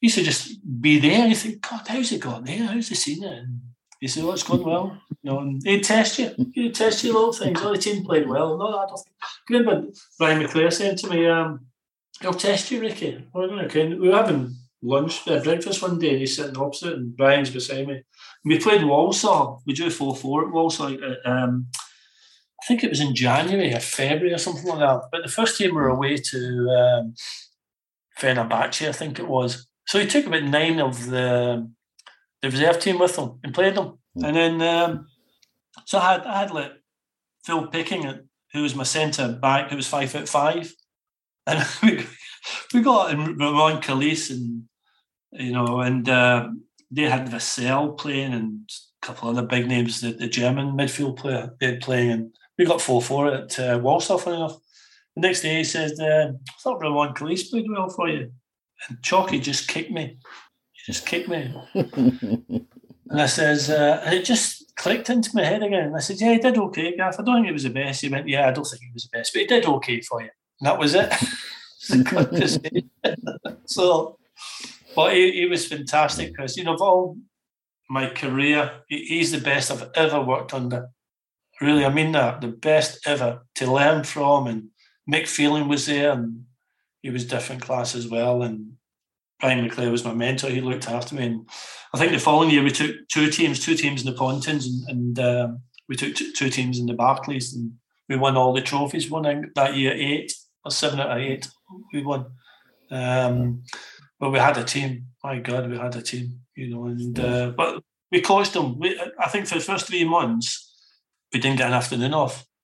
We worked Saturday, Sunday, worked every day, and that was new because at Sunderland I'd probably get Sunday off and a Wednesday off. Yeah. There was no chance at Man United. And then I got a day off, and I gave him a day off. We'd lost to Man City the night before, and he called them all in. He called them all back in. And they had to run round the pitch. We lost 3-1 with David May. He gets sent off early and we lost 3-1. Brian McClair says, "Oh, Gaffer's brought him in." He says, "I'll see you tomorrow." I thought, "Oh God." So I went to see him, and the honeymoon was over. This is what we expect. That's not acceptable. You know, you're better than that. And if you've got a day off planned, you don't think you deserve it, don't give him it. And, you know, I was thinking about me having a day off, not. No, he was as good as gold. He was as good as gold. The best I've ever been able to learn from. And the players, the example of the players with Ronaldo at the time, Van Nistelrooy. My God, we used to send the players over to sit and watch them sometimes. If they trained a bit longer than us, just to see what they do and what's expected from them. And it was out of this world. Yeah. Good times. But I'm a boy from a massive council estate in Glasgow, Castlemilk, and I'm thinking to myself, my God, you know, I'm at Man United now. I'd never ever dreamed that in my life, you know. And it was as if it's the first time ever I phoned somebody for a job. I've never done it. Because I always feel as if I owe somebody. I've never done it. He was a good pal of mine, and he managed to get me an interview. Well, it's funny. I mean, taking all that into account, fantastic time, fantastic people, fantastic education. It was kind of only really 3 years later when you joined Sam Allardyce at Bolton Wanderers as first team coach, which, you know, you've just talked about. You know that you were learning on the job all the time. You were taking these fantastic players. So was that all about the opportunity to work with Sam Allardyce taking that job? Yeah, I think it was something to do with where I came from as well. To think it might be the only opportunity I have to work with a first team in the Premiership. Mm. You know, you don't know at Man United. You know, if you are going to move up on that, you know, and I thought, well, I'll take. I suppose it was a gamble because deep down I didn't want to leave Man United. I just didn't want to leave them because I loved it so much. You know, and I enjoyed everything about it. But I thought, I need to test myself. And it's not every day a manager phones you up and says they want you to go and train the first team in the Premiership. So, and a boy from Castlemilk, and, you know, where I've been and to where I am now, I've been really lucky and fortunate, to be truthful with you, you know. And I took the risk. I mentioned it to Sir Alex. He wasn't happy, you know, which I can understand, you know, and but he let me go. You know, I did pay a bit of compensation, but that was just the thought of maybe going up the level and testing myself, Chris, to see if I was up for it, if I could do it. You know, it's not until you get there do you really know, can you do the job? Because it is different from a reserve team and into a first team, because we, at that time, we had JJ Nakata, and then we had Juffy, we had... Kevin Nolan, Kevin Davis, Delios, Campo. You know, you think, well, you know, this is just a lad that's come in. He's not been ever played at this level, and he's telling you, asking you to do a few things different what normally does. But Sam took me because of my development on what I could do below as well for the reserves and help the reserve coach, which I did. You know, and also helped Sammy Lee. So I was working, and Sammy was the assistant. I was sort of underneath, but helping Sammy as well. So it was an opportunity, and I went and spoke to Sam, and he came over really well. I didn't know about Pro Zone, and because we didn't do it at Man United, you know, didn't do anything like that at Man United. And then about, you know, scoring first, how many games you want, and corners for how important corners were, how important corners against were, and if you scored more goals for corners and. This is a fact, and conceded less goals from a corner. You'd been in the top eight, and in 3 years we were in the top eight. So it was a completely different structure from what it was Manchester United. Yeah, was that because I read Sam Allardyce's book, and he talked a lot about his kind of war room that he had at Bolton, where it was all set up. And I mean, were you part of that? And did you see all how that worked? Yeah, I mean, it was a big circular table. Sam was like a king at the top. He was like that, and then we had to do. On the Monday, so they played Saturday. The Monday afternoon, we had to do write down what we thought of the game. You know, we wrote stuff down that we thought and what went well, what didn't. Because he said, and in the war room, we had an opinion. We could say anything we wanted in the war room. It would stay in there. Because what Sam said, he said, there's a lot of things in the game that I wouldn't think of or haven't seen that yous might see. So we'd have an opinion. And I can remember sitting there. And there's me, Sammy Lee, there's Jimmy Phillips, obviously Sam, but there's other people. There was a kit man.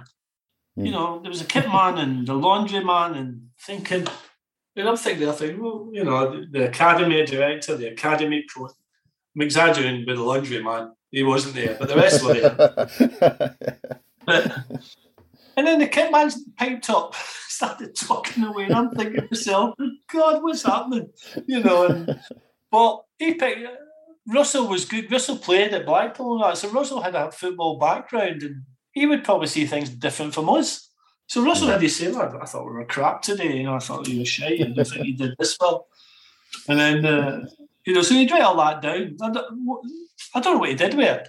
You know, he'd just say, I always make the decision. They're final. But I went, okay then. But, you know, sometimes they would just go, they would do like, you know, they'd speak to the player over the international window, find out everything about, show him all his cuts and parts, how's he doing, how's his wife, when's the last time he'd been for holiday, when's the time he'd been away, because you think there's a lot of French ones there. I mean, with Nicholas and Elkan, and went there with Borghetti, a Mexican centre-forward. There was like, I think, Nakata, I think it was. There was 18 different nationalities, all speaking English. You know, and you think, God almighty, you know, but... He had 18 players. That's all he had. And then when Vaz Hayes came into the scene, you know, and well, it was just complete. I mean, I can remember going to Man United and watching a cup game. I might have been a league game with West Brom and four players were playing. I got invited, and we went into the video room before the game. You know, they talked about West Brom, but they talked all about Man United and showed three clips of West Brom. Well, Sam, we'd watch the 90 minutes, and half of them were falling asleep. Jiffy were falling asleep. You know, Raja Jadi at the back would be falling asleep. You know, Matey was. I was falling asleep because I'm thinking, God, I mean, it's 90 minutes then. But it was completely different way of thinking. But for Bolton, it worked. It was really successful. Yeah. Well, I mean, it was. I think it was a couple of years later after that. I think 2007 when Sam Allardyce left and he was replaced with Sammy Lee. And then in the following November, Roy Keane kind of gives you a call to take on the job as Sunderland first team coaches, and we started life as a Premier League club after getting promoted at that point. But did you know Roy Keane pretty well from your time at Manchester United, or did that just come out of the blue? Yeah, I mean, we didn't know him to speak to. You know, like they sort of separated. They were there, and you wouldn't go in the first team dressing room. You know, and you'd have to chat the door and get the okay to go in. You might have to go. Oh, the gaffer wants to see somebody, but you would never go in. You know, that was their sort of area. That was their zone. You know, you weren't allowed in. That was the players' zone. Roy, the end of the year I was there, used to come in and asked us to, could he come in and listen to us at, before the game, half-time and after the game, when we played, you know, in the league. And sometimes you would see him after the game, or he maybe mentioned something the day after, but he came in for a little while just to see what we were saying and what points we were picking up. And he would disagree with some of the stuff. You know, that was fine. But I didn't really know him. You know, I might say hello to him, you know, that as far as I can.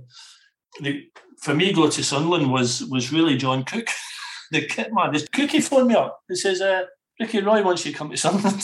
I went, all right, okay then. I says, tell me about him. So he told me. You know, I should have stayed. No. No, so that's where it came from. And then I spoke to the secretary at the time in York, and then now Quinny phoned me, and there was a wee bit of disagreement in the wages. You know, you usually find that if you send somebody from the admin side or the secretary side, he doesn't really know who he's talking to, you know, and he's not so sure about this and that, and he's got a set figure in his head, and I've got a set figure that I think I'm worth.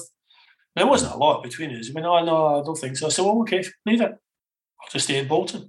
You know, that's basically what I said. So, Quinny phones up, so don't worry, it's all been done. It's done and dusted. So, I came.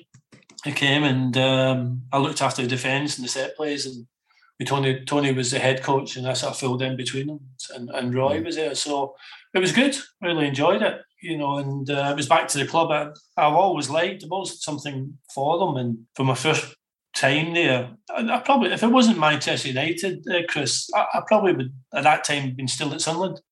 Mm-hmm. To be honest with you, I'd probably still be with Howard, and you know, at the end of the day, I may have been sacked, but then again, I would probably still be at Sunderland. But yeah, it was nice to go back. It was because obviously the back end of the year I left, they had the stadium, the training ground was all there, so everything was in place, you know, for success, you know, and it was a great feeling going back. I really enjoyed it. I enjoyed working with Tony, and I enjoyed working with Roy, you know, but I also knew Cookie, and I knew a lot of people there still. You know, I know, God rest his soul, Tim Carter, who was a fantastic goalkeeper and a lovely friend of mine. So it was Jed McNamee, there was Elliot, you know, people like that. So Bolly was there, which Mr. Fantastic was there. So it was nice to go back, you know, and it really hadn't changed a little bit. Different philosophy and what he wanted to play, but and different players. But yeah, it was good. I really enjoyed it. It was. I got offered, to be honest with you, in the June. Previously, I got offered to go back to Bolton on a 5-year contract. They offered me. I was in New Zealand visiting some friends, and Gary Megson phoned me up and says, through Chris Evans, he says, "Look, when you come back, be head coach. There's a 5-year contract for you." You know, and I mentioned that to Roy. I had a meeting with Roy in back end of June, and just said, "I need to do more." You know, I'm hungry to do more, and sometimes, you know, I'm not doing it as much as I want to be doing. And he said, "Oh, I'll change, you know, you'll get more of it." And I did a little bit, but I spoke. Connie phoned me up about that. He said, "I want you to stay."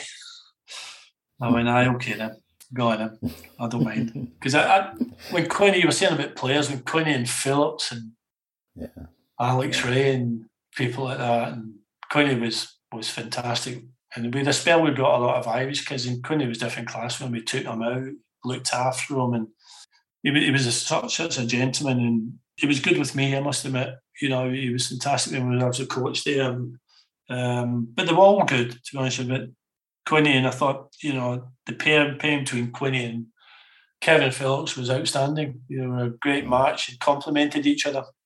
Now, Quinn persuaded a lot of people to do a lot of things for Sunderland when he was chairman. But I mean, including kind of persuading Roy Keane to come in as manager. But you know, obviously, you might have seen him from a distance at Manchester United. Obviously, with him being involved in the first team. But I mean, obviously, I imagine you went into it with an open mind, not having worked for him, because that was his first job. But was he kind of as you expected? Because I mean, from everything I've read and the things he said as well, he seemed to take kind of a back seat at training and just kind of watch the players from a distance rather than get involved. Yeah, I mean, like Tony was sort of the head coach, so Tony would sit down and discuss it with Neil Bailey. We'd discuss what we were doing and what we needed to be done up, and Roy did take a background on it, and sometimes he'd join in. And then sometimes he'd stop it and say, "Look, I want you to do this or do that," you know. So his thought in football was very good. He knew, because I mean, they got promotion, didn't they? You know, they came from, they're not down at the bottom somewhere, and then all of a sudden they got a promotion, and then he wanted to drive on, you know. And obviously his coaching was good. When he came and coached, he did well. You know, he talked to you, he asked you how the players were. There was always that sort of form of communication with them. But Tony was the head coach. Tony was probably the one that planned the training for that week, and then we'd go from there. Basically, sort of take it from there. And if I had to Chibonda and people like that, I'd take them away and do extra with them, you know. Or I'd maybe we had Chibonda one day doing heading, but he'd had his hair back and it all beaded, and he couldn't head the ball because it was sore. So we'd have taken him off one day. So, but it was fine. It was okay. He was maybe quite a private man as well. Listen, he was a great player, you know, fantastic player, and great history of playing. And he tried to bring that into Sunderland. You know, he did try to bring it into that. You know, sometimes you might have, as I said earlier, you might have the same quality players as what we had at Man United. Well, you mentioned a couple of players were brought in that summer to try and kick on. when you've been on the training pitch, did you, because there was all that group of players who kind of brought us up from the Championship, and he kind of tried to, you know, there was a big change over the just the 1.5 years we were in the Premier League where he really tried to push us on. Did you feel a change on the training pitch with when he was bringing those players in, that actually the, you know, you had to work on the work ethic side as well as, you know, the quality players he was bringing in? I think you're trying to bring in a little bit of quality, you know, and ethic. The work rate in general was fantastic with the players. Mm. And then sometimes there's a little bit of jealousy when you get a number of players coming in, you know, because there's that talk about wages and you don't know. They know nothing what they're earning. I never even asked them. I wouldn't want to ask them. And, you know, and they look at it and think, oh, God, he must be on a fortune. He's come here. And, you know, and sometimes they get resentful, you know, some players regarding that. But regarding honesty and all that, was always there, you know. And then, but they have a little bit different attitude. Like Juffy had a different attitude. I knew him at Bolton, and I'd never met Chabonda. I'd heard things about him, you know, and they were a little bit laid back and, yeah, we'll do it, you know, and things like that, where the Collins, you know, and Whitehead, they were grafters, workers, battle for you, you know, every day. The other ones might have thought, well, no, I'll just sit back and I'll protect myself for Saturday, things like that. So there were different nature of people in general, but in general, they were fine. They were okay, you know, and Cece was decent.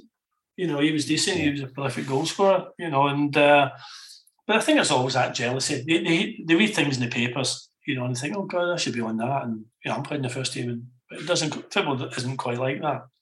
Yeah, we had a strange kind of mix of players by that second season, and he eventually kind of, Roy Keane resigned after a 4-1 defeat at home to Bolton Wanderers. Funnily enough, but I mean, because Ellis Shaw came in before that, and there was always things kind of leaking out, little whispers, little stories, little rumours.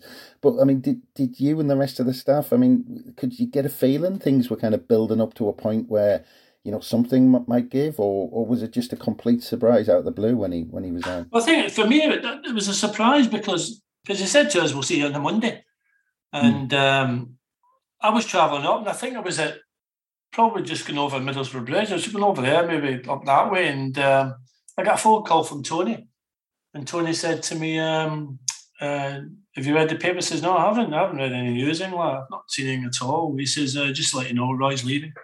Or Roy's left. I went, oh, God. Well, what's caused that? He said, I couldn't tell you. That's what he said to me. So I says, well, I'll be up there. It was about 7 o'clock. So I'll be up there for about maybe touching 8 o'clock and have a chat. So we had a chat, sat down and had a chat. He never explained why he left Tony, because Tony was very close to Roy.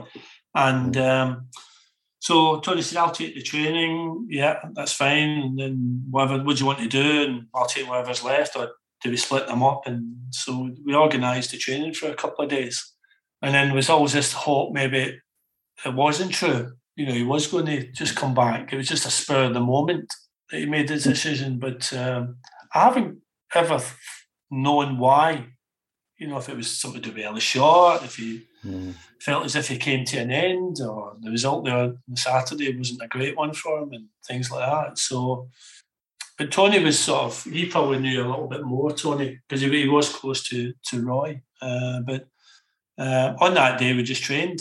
You know, we just trained as normal. And then I think Niall spoke to Tony. And so I just went home. I went home about 4:30. That'll drive down home. And but still not knowing, you know, why, or, you know, the chairman didn't speak to us about it. You know, we knew Niall come up and spoke to Tony, but that was, you know, I don't know what was said there. I think Niall said to Tony, just continue how it's going, and then we're having a meeting that day. I think they were having. So that was as far as I knew, Chris. Yeah, and then following Saturday, you're in the dugout opposite Sir Alex Ferguson in Old Trafford, which, you know, football always writes these stories, doesn't it? Yeah. And you're our caretaker manager initially, obviously taking on Manchester United in the Premier League. I mean, was that kind of, because obviously, you know, kind of Tony was there and you were having conversations. I mean, did it seem natural for you initially just to kind of step into that role? No, not at all. I didn't even, it didn't even come to my mind. I'll be honest with you. I can remember now speaking to him, and it could have been, I don't know if it was a Friday or Thursday. I know it was the snow was bad, I can remember that. And then he says, look, we'd want you to take over just till we appoint somebody. So I said to him, what about Tony? Because Tony's the head coach. He says, no, we're spoken to Tony. It's been done. You know, it's we'd prefer you, you know. And so that's how it was, you know. So we didn't, Chris, the club was in such a state, you know, we didn't have any money and stuff like that. And so we knew about Man United. We trained on the Friday on a 20 by 20 piece of grass because it was snowing.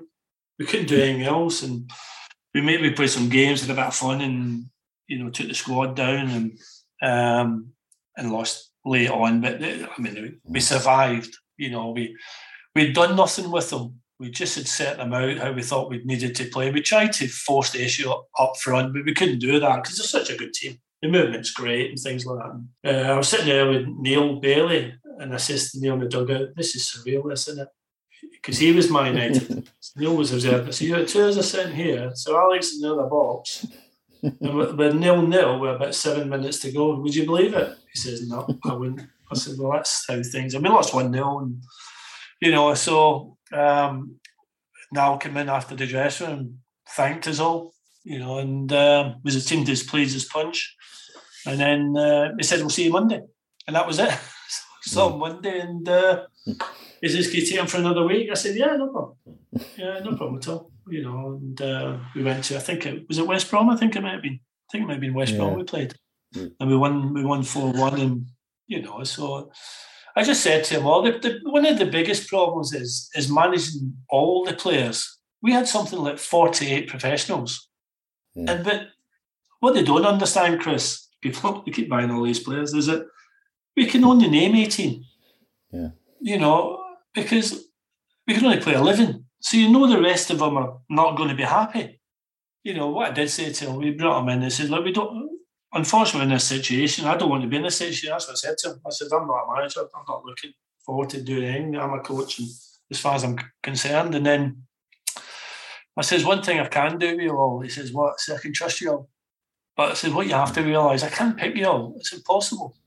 You know, some are going to be disappointed, but everybody will get your chance. I'll give everybody a chance. That's as fair as I can be. And I said, I might be only here a week. I might be only here 2 weeks, and then hopefully they'll get somebody else in. You know, basically, I thought they might have got big salmon, to be honest with Sam Allardyce. But, you know, and, you know, we got two good results. But I keep saying it, and people say, well, yeah, I never wanted to be a manager. I know why I took the job. I know that. Now I know why I took the job. At the time, I wasn't even so sure because he'd asked me that many times. I said no to him because I'm not a big name. I'm just a coach. I like to coach. You know, I'm quite prepared to do the caretaker until you get somebody else in, you know, but, you know, that's as far as it goes. As far as I'm, and I says, if I got to go, I go. Because a new man, I want somebody in. I don't mind that. I don't have a problem with that, Quinny. Yeah. Just out of interest, just going back, because obviously that was a, you know, it was a last gasp injury time winner from Vidic at Old Trafford. But did Alex Ferguson have any kind of words of wisdom after that game? Yeah, he just said. I mean, we could have lost 5 or 6, maybe 7. He says you were well drilled. He said you were well drilled, and he made it very difficult for us. You know, and what he did say to me, he phoned me up on the Monday or Tuesday, he said to me, I'll give you one piece of advice. I said, well, he says, get rid of your bad apples. I said, okay. You know, that was it, you know, and, but we had some, I think we had 48 professionals, all on good money, really good money. But that wasn't my job to deal with that. My job is now, I'd asked me to do, was just to coach them through the week, make it enjoyable, get them prepared for the game and take it from there. That was it, and keep us up. So he said to me, we need points. We need to stay up. That's what he said. And I said, yeah, okay, I'll do my best. Yeah. Well, like you said, we went to West Brom and won 4-0. Went to Hull City, won 4-1. You took us up to 12th from 18th when you took over, just in the space of kind of 3 games. And I remember there was comments after the, you know, from the players to give you the job. I remember there was a clip on whether it was Match of the Day or Sky when you were doing an interview and the results were going right. I mean, did any of that start to sway you to think, actually, you know, I could have a crack at this, or were your thoughts always the same? They were always the same. They were actually the same, because when you become a manager, it does change. The players' thoughts of you change completely. When you're a caretaker manager, then everything's fine and great. And we went to Hull, and I can remember Quinny came in just before the game at Hull and says, "Oh, you have to beat this lot." I said, "Well, we're going to try. We're going to try and beat them." He said, "He says I've had enough upstairs in the boardroom. All that they're talking about, you know, the Phil Brown philosophy and all that." I went, "Okay, I get the point." So this is how we should do it. I know Phil was after the job, and I mean we won 4 CC did really well for us and that. But there was never a time I ever wanted a job. There was never a time I sat down and thought, "I desperately want this job." I didn't want it. I didn't want it because I thought Sunderland needed somebody with a bigger name to attract bigger people to the club. That was always on my mind. I'm just not a nobody. I'm just a person that loves coaching, getting on with it. And I know why I took it, because Niall asked me. Niall just said to me, "You couldn't take it for me." That's what he said to me. I said, "Yeah, well, okay." And this was after about 2.5 days. He said, "It'll give us time." I said, "Yeah, but Niall, it will change. The whole thought of me will change with the players. Because when you're a caretaker, you're just a caretaker, you know, at the end of the day." And I said, as soon as I come the manager, it's going to change. I'll tell you that now. It'll go the other way. You know, players have been moaning. We need to get some players in and they're not happy. And I know we sat down and he said, "Can you give us a list of players we need to keep?" So I gave him 28, you know, and that was including Colback and Henderson and Wycorn. And this is the ones we had to sell to bring money into the club. To bring it in, and we couldn't bring anybody else to help us. You know, just couldn't do that. You know, it was, people don't realise what situation we're in at the time. But so Niall said to me, "Look, please do it for me." I said, "Yeah, okay, I'll do that." Because I know Niall was Sunderland through and through. And in a way, I was Sunderland through and through. But Chris, I never discussed wages, nothing at all. I didn't discuss a contract, nothing at all. I just got on with the job and try to keep us up. And that was even, you know, the owner was saying to us, you know, through now, we need to stay up, you know, and that's what we had to do. And it wasn't pretty. We had a dip. We know that. And the Tottenham game was we were 1-up with Tottenham. We had a minute or so to go and we carried away. And George McCartney went up for a corner who shouldn't be up there. We told Mal Black to take a shot. He put it in the box. And then they went up and scored, and Keane scored. I thought, oh God, that had been 3 points. That would take us out of the pressure Premiership as well. It was, even when I took it, you know, and I used to speak to Niall every day, and I said to Niall, "No matter what happens now, I'm leaving this summer." So that was, yeah, that's where we sort of left it, you know, and I said, "I'll promise to do everything I can." You know, the hours to work and try and bring a couple of new, we brought Davenport in, who was a good one. We brought Talbayem, who was decent, you know, and we brought Paul McShane back, who wasn't happy, and but Harms football isn't always happy, and decisions are not always right. But they were decisions I thought were right at the time. But everything was all about staying in and people not losing their jobs. And the staff there, who I've known for years, may have possibly lost their jobs as well. I didn't want that. I just didn't want it. But the players could move, and agents would get them away and sell them and stuff like that. So it was difficult. It was a difficult time. Yeah, well, there was also the small matter of a derby against Newcastle at St James's Park, which is, I mean, no matter how you're involved, is always a huge game, obviously, you know, up our way. But from the viewpoint of a manager, how did you find the build-up? Was it just something you couldn't really enjoy and get into just because the pressure's just so big in games like that? Yeah, I didn't read the papers. I'll be honest with you, I didn't, because I lived in York. I got even pressed down here. Didn't really know, I did. So I didn't really read the papers, and we had a fair idea of what we were going to play. We spoke to Neil and that and discussed it, and I'd never been to Newcastle. Oh, no, I had been, because that was when Kevin Phillips scored the little lob with the 2-0, I think it was the 2-1. And then we got off to a good start, and then Stephen Taylor went down the Eiffel Tower, and I know Stephen really well, and he said to me after the game, "I'm really sorry, Vicky." I said, "Yeah, it's football, you just got to go on with it." Made a chance with Chopra, it broke through, and they should have squared it better, and they never, I don't think Kerman got a hold of it, but we It was the same as Middlesbrough, Chris. We couldn't afford to lose the game. We had to pick up points, which was really important to us. And then we changed the team around, and then there was a couple of injuries and stuff like that. So it was the Newcastle game was the hype of it.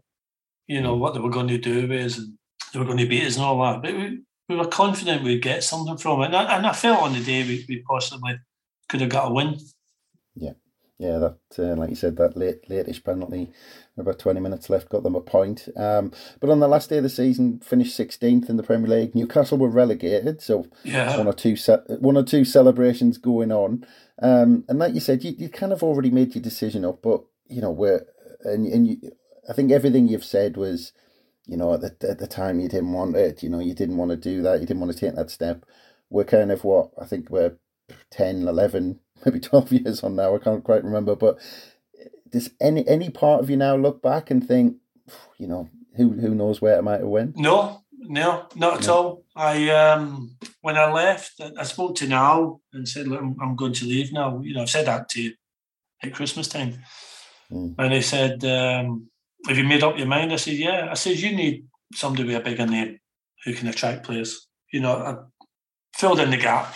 You know, it needed to be filled in, and then somebody else can take it over. I know Darren Bent came because of the money we saved him, you know, but I love my time there, you know, and I know you get slaughtered, but that's football. That's part of football. I don't actually read the papers. I tell my wife, don't read the papers because it's going to be critical, a lot of it, you know, and but we have this thought we have to stay up, and then that's what we're going for. I know when Steve Bruce phoned me up, he said to me, can you come in and have a chat with me? Because when Niall Quinn said to me, oh, you got a job for life, I said, you can't give anybody a job for life. You just can't do that. It's impossible. You know, and I wouldn't want that, Chris. I just wouldn't want that. It wouldn't be fair. And then Steve phoned me up and said, I might have a little job for you. And I says, look, Steve, I might have a little job because Niall Quinn said, I think we should give Ricky a job. He went, no. I said, okay, I'll come and have a chat. And then what it was just never looked through the scouting.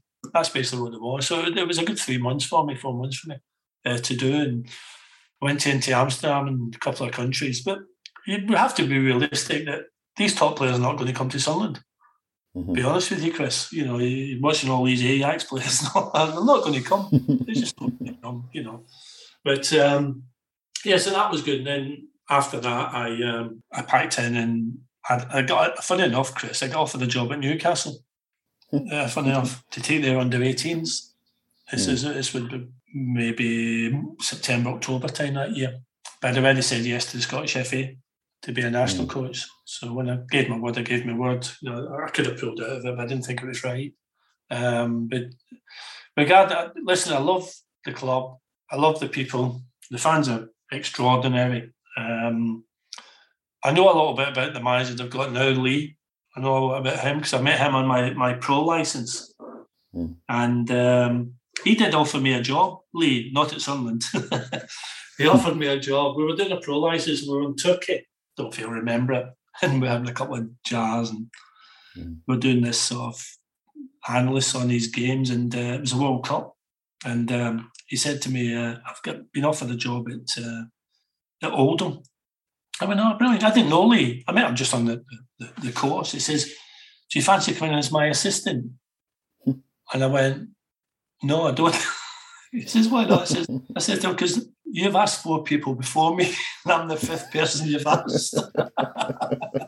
So I said, no. I says, no, I'm quite happy where I am. But he done the pro line, did 2 years with his pro license with him. He's a lovely chap. I went back. Monty invited me back to watch a couple of games as a guest, and it was lovely. It was lovely to go back and see a lot of the stewards that I knew, you know, and faces that, you know, I hadn't seen for years, and they're still there supporting the club and loving it and working their tails off to make the club better. And the club is lovely. You know, they've been through bad times. You know, that's how football is in general. But my time at the club, even the 6 months, it was hard work. You know, my health deteriorated badly, but it was worth it to keep them up. You know, I can remember Ian Dowie saying something. He was on Sky, maybe in Sky, and he said something about when he joined Newcastle. He said, I've got a lot of experience at this level, which will, you know, keep me good, and you know, I know where we're going. But he actually, before that, he got 3 teams relegated from the league. So I thought, well, that's not a bad thing, you know. So, you know, I thought it's a good chance. It's a good chance they may get relegated, but the home in good stead. I've had these situations, but he didn't say the 3 clubs he took down got relegated. But no, it was fantastic. And even on the night, we went out on Sunday and Quinny with a few beers, Quinny, and you know, it felt good. It felt good because we stayed up, and no matter what and what health damage it caused me, it was worth it. Everything was worth it, and you know, and even made me even think I can be a manager again. I don't know how they do it, Chris. I honestly don't know how we do it, because on the first day I got the job, I got 169 calls, missed calls on my phone that people don't even know my phone number. Mm. So that was the start of it. And I showed it to Quinny, and Quinny went, I'll deal with it. I said, oh, thank God. No, it was fantastic. The club, I love the club. I've got a lot of time for the club. And, you know, I may have only been there for that short spell, but I didn't want to be a manager. I couldn't be a manager, Chris, of a club when the team gets relegated and say the following season, oh, we'll get them back up because you've worked hard enough to keep them up. That's what they should. When I hear that, I think, God almighty, you know, we're going to work really hard to get back up and all that. We should work really hard to keep them in the league. You know, that's how I see it, but that's how it is. That's how I thought. It might not make any sense, but to me, it makes a little bit of sense that people after get relegated say, oh, well, you know, we'll get back up again. You know, it's a certainty. It doesn't always happen. Yeah. Well, like you said, but when you left, you spent kind of 5 years with the SFA, with the under-17s, under-19s and the under-21s with Scotland. And then in 2017, you joined Manchester United to take on the job of the under-23s. Now, I just want to ask you at this point, because you mentioned a lot at Sunderland and you talked about Manchester United in your first spell about the Central League and the old reserve team structure. I mean, what's your thoughts on, after having you took the reserve team at Sunderland, you took the reserve team at Manchester United, and now kind of the under-23s at Manchester United years later, what's your thoughts on kind of the old reserve team structure where young players used to get that chance to play against more experienced players versus the current under-23 structure where when you go and watch them, it seems like sometimes they're just going through the motions and there's no real competitive edge to it. Do you think kind of the system's changed too much in one way? I would prefer it. When the first years of mine, 1902 to 05, we played like an under-18 team in an Open Age league. Mm. And I preferred that because it was great experience for them to play against these experienced players and try and learn the game. I know the under-23s, I might be wrong, might have a few overage players over it, but we would prefer that. Man United would have preferred that, you know, to play against these experienced players, you know, and teach our young players what it's all about. So I would actually prefer an Open Age league. And I know they've started to do it a little bit. I know Sunderland played Manchester United about a couple of weeks ago, and Sunderland won 2-1, and that was like the 21s playing maybe 22s, 23s, you know, and maybe a couple of senior players, which I think is good. But I know when I played, I can remember playing against Charlie George. You know, I can remember that. I can remember playing against a player at Reading called Charlie Hurley. Not Charlie Hurley. Oh, God, what's his name? I can remember him punching me. I can remember me running. I kicked him and he said, you won't do that again. I think his name, and he punched me. I ran out, cleared the ball, ran out, and I woke up about 4 days later. He just hit me. And that was me. But and then you could try to get used to that. But I think this like for like, 18s play 18s, and I'd like 18s play 20-year-olds, you know, and do it that way. I'd like an Open Age, and I'd like the league to get bigger. I'd like the Premier League to be the same league, you know, so you'll probably get something like 20, you know, maybe 24 games, 28 games or 30 games. So you've got a season as well, you know, and I'd prefer that, but I know they've got like Division 1 and Division 2, but I'd prefer when it's all together. You know, I can remember the football combination. We went to Plymouth. You know, we went down as far as that. We played West Ham. We played Arsenal. Played Chelsea. Yeah. We played all the clubs. You know, and there was something like maybe 17 teams. And it was great. And it was open age. So I'd be a 17-year-old playing against maybe a 28-year-old and learning the trade, trying to learn it. But I'd prefer it to be slightly open age. Yeah, I remember going to watch all of the Sunderland Reserve games, and every game seemed like a proper game, whereas, I don't know, the under-21s now, it's very technical, but in terms of a competitive edge, I don't think you see a tackle. No, they're not allowed to tackle now. Just I would prefer for them, if you're saying if you go back to Man United, you're talking about, that even Michael Proctor would have played in the reserves at 17 at Open Age League, which would prepare him for the first team, because he could be playing against a 20-year-old, and we say to him, how did you find it? What did they do? He said, he bossed me, or he get into the channel early, and he stopped me going to my right, little things like that. So you would ask them questions. And then I think they learn from it, where they play like for like, it could be just too easy for them, too simple for them. But, that's my thought. I'd prefer open age. Yeah. I've had those thoughts, but when I say them out loud, I just sound old. But there you go. But you left Old Trafford in May 2019. Then kind of just less than a year later, the pandemic kicked in. So kind of what you've been up to since Old Trafford, the job at Manchester United when you left there, and.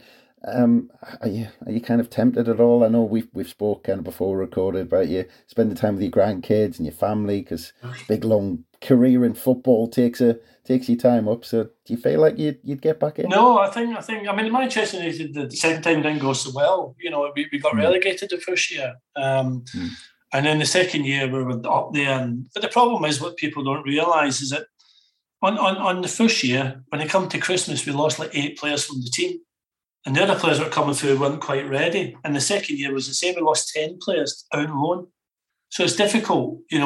What you probably find, Chris, is that teams will play Man United and play all of experienced players. Yeah. And we're playing 17-year-olds who have not really should be playing reserve football yet. They're just not quite ready for it. But because we let 10 out on loan, who were probably the 20-year-olds and probably the... sort of the 19-year-olds or 21-year-olds, then there's a big gap. So it didn't work too well for me on that then. And it was really down to that. And I spoke to Nicky when I first took the job over, because when I left the Scottish FA, that was it. I'd come to a stage where you think I'm travelling to Glasgow, I'm living in Glasgow. Manchester was fortunate. I had a flat in Manchester, which helped me with Burnley, and then which helped me with Bolton. But the rest of the time, I'm still commuting.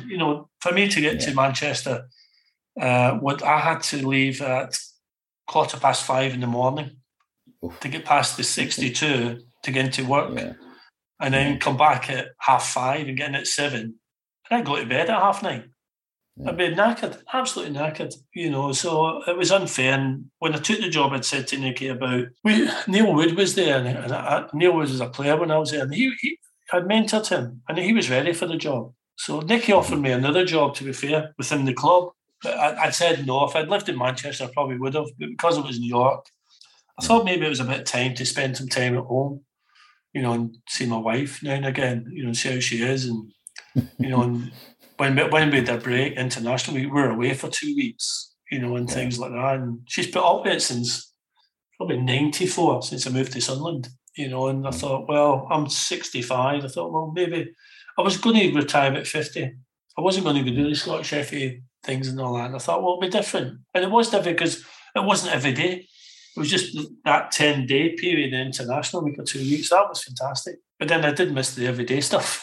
So it was a bit... So I didn't apply for my United job. I just got a phone call asking, would I be interested?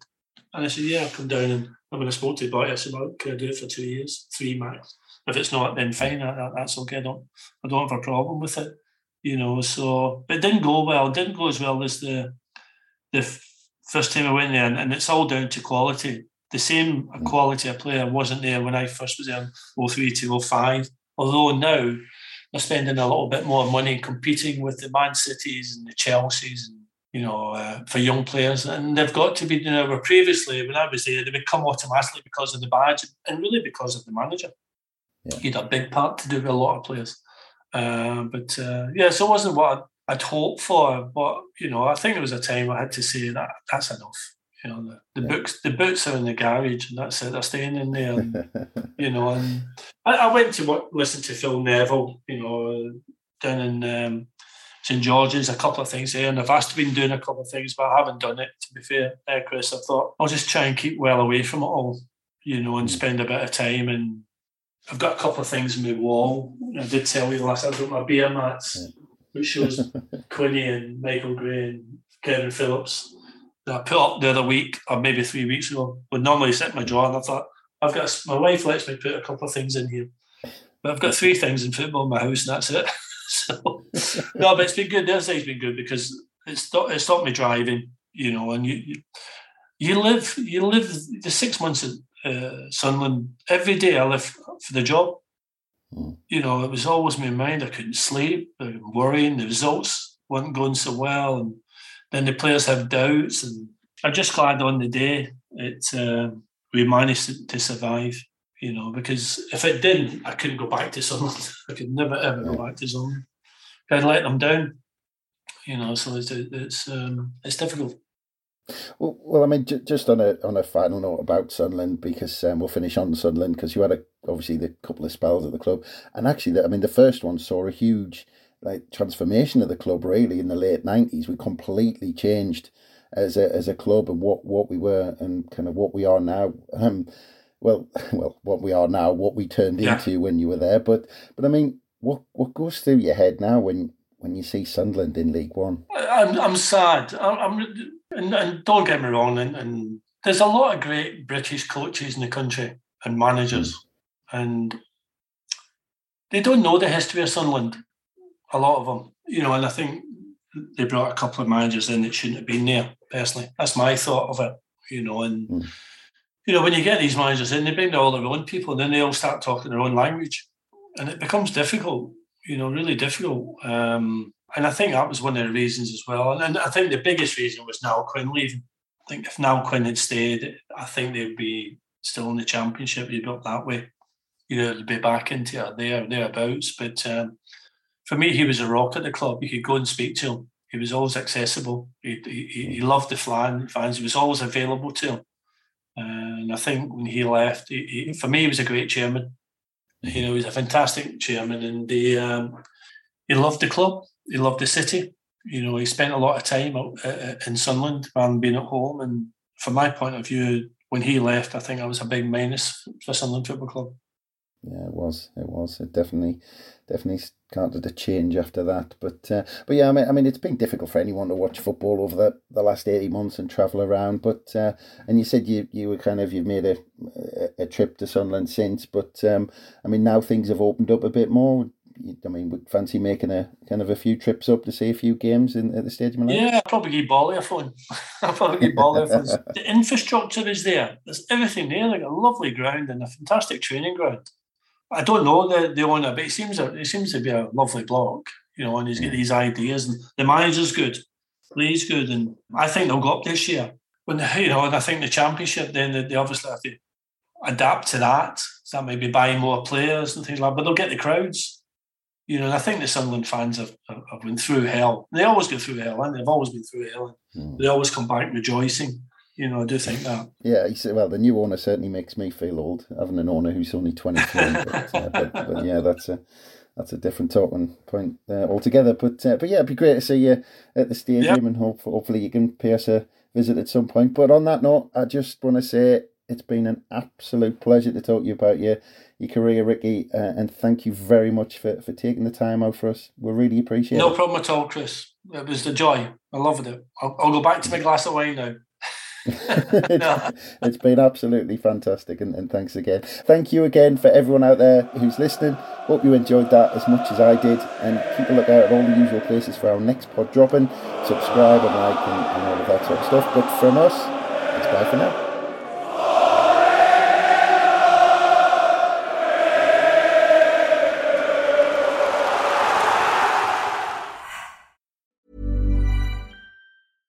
Flexibility is great. That's why there's yoga. Flexibility for your insurance coverage is great too. That's why there's United Healthcare Insurance Plans. Underwritten by Golden Rule Insurance Company, United Healthcare Insurance Plans offer flexible, budget-friendly coverage for medical, vision, dental, and more. One of these plans may be right for you if you're, say, between jobs, coming off your parents' plan, turning a side hustle into a full hustle, or even missed open enrollment. Want more flexibility? Find out more about United Healthcare Insurance Plans at uh1.com. Hey, it's Danny Pellegrino from Everything Iconic. Ready to upgrade your style game without blowing your budget? Check out Quince. They've got all the good stuff, shirts and polos, activewear, and fine leather goods, all at 50 to 80% less than other high-end brands. And the best part? They're all about safe, ethical, and responsible manufacturing. Get that luxury vibe without the luxury price tag. Hit up quince.com/upgrade for free shipping and 365-day returns on your next order. That's quince.com/upgrade.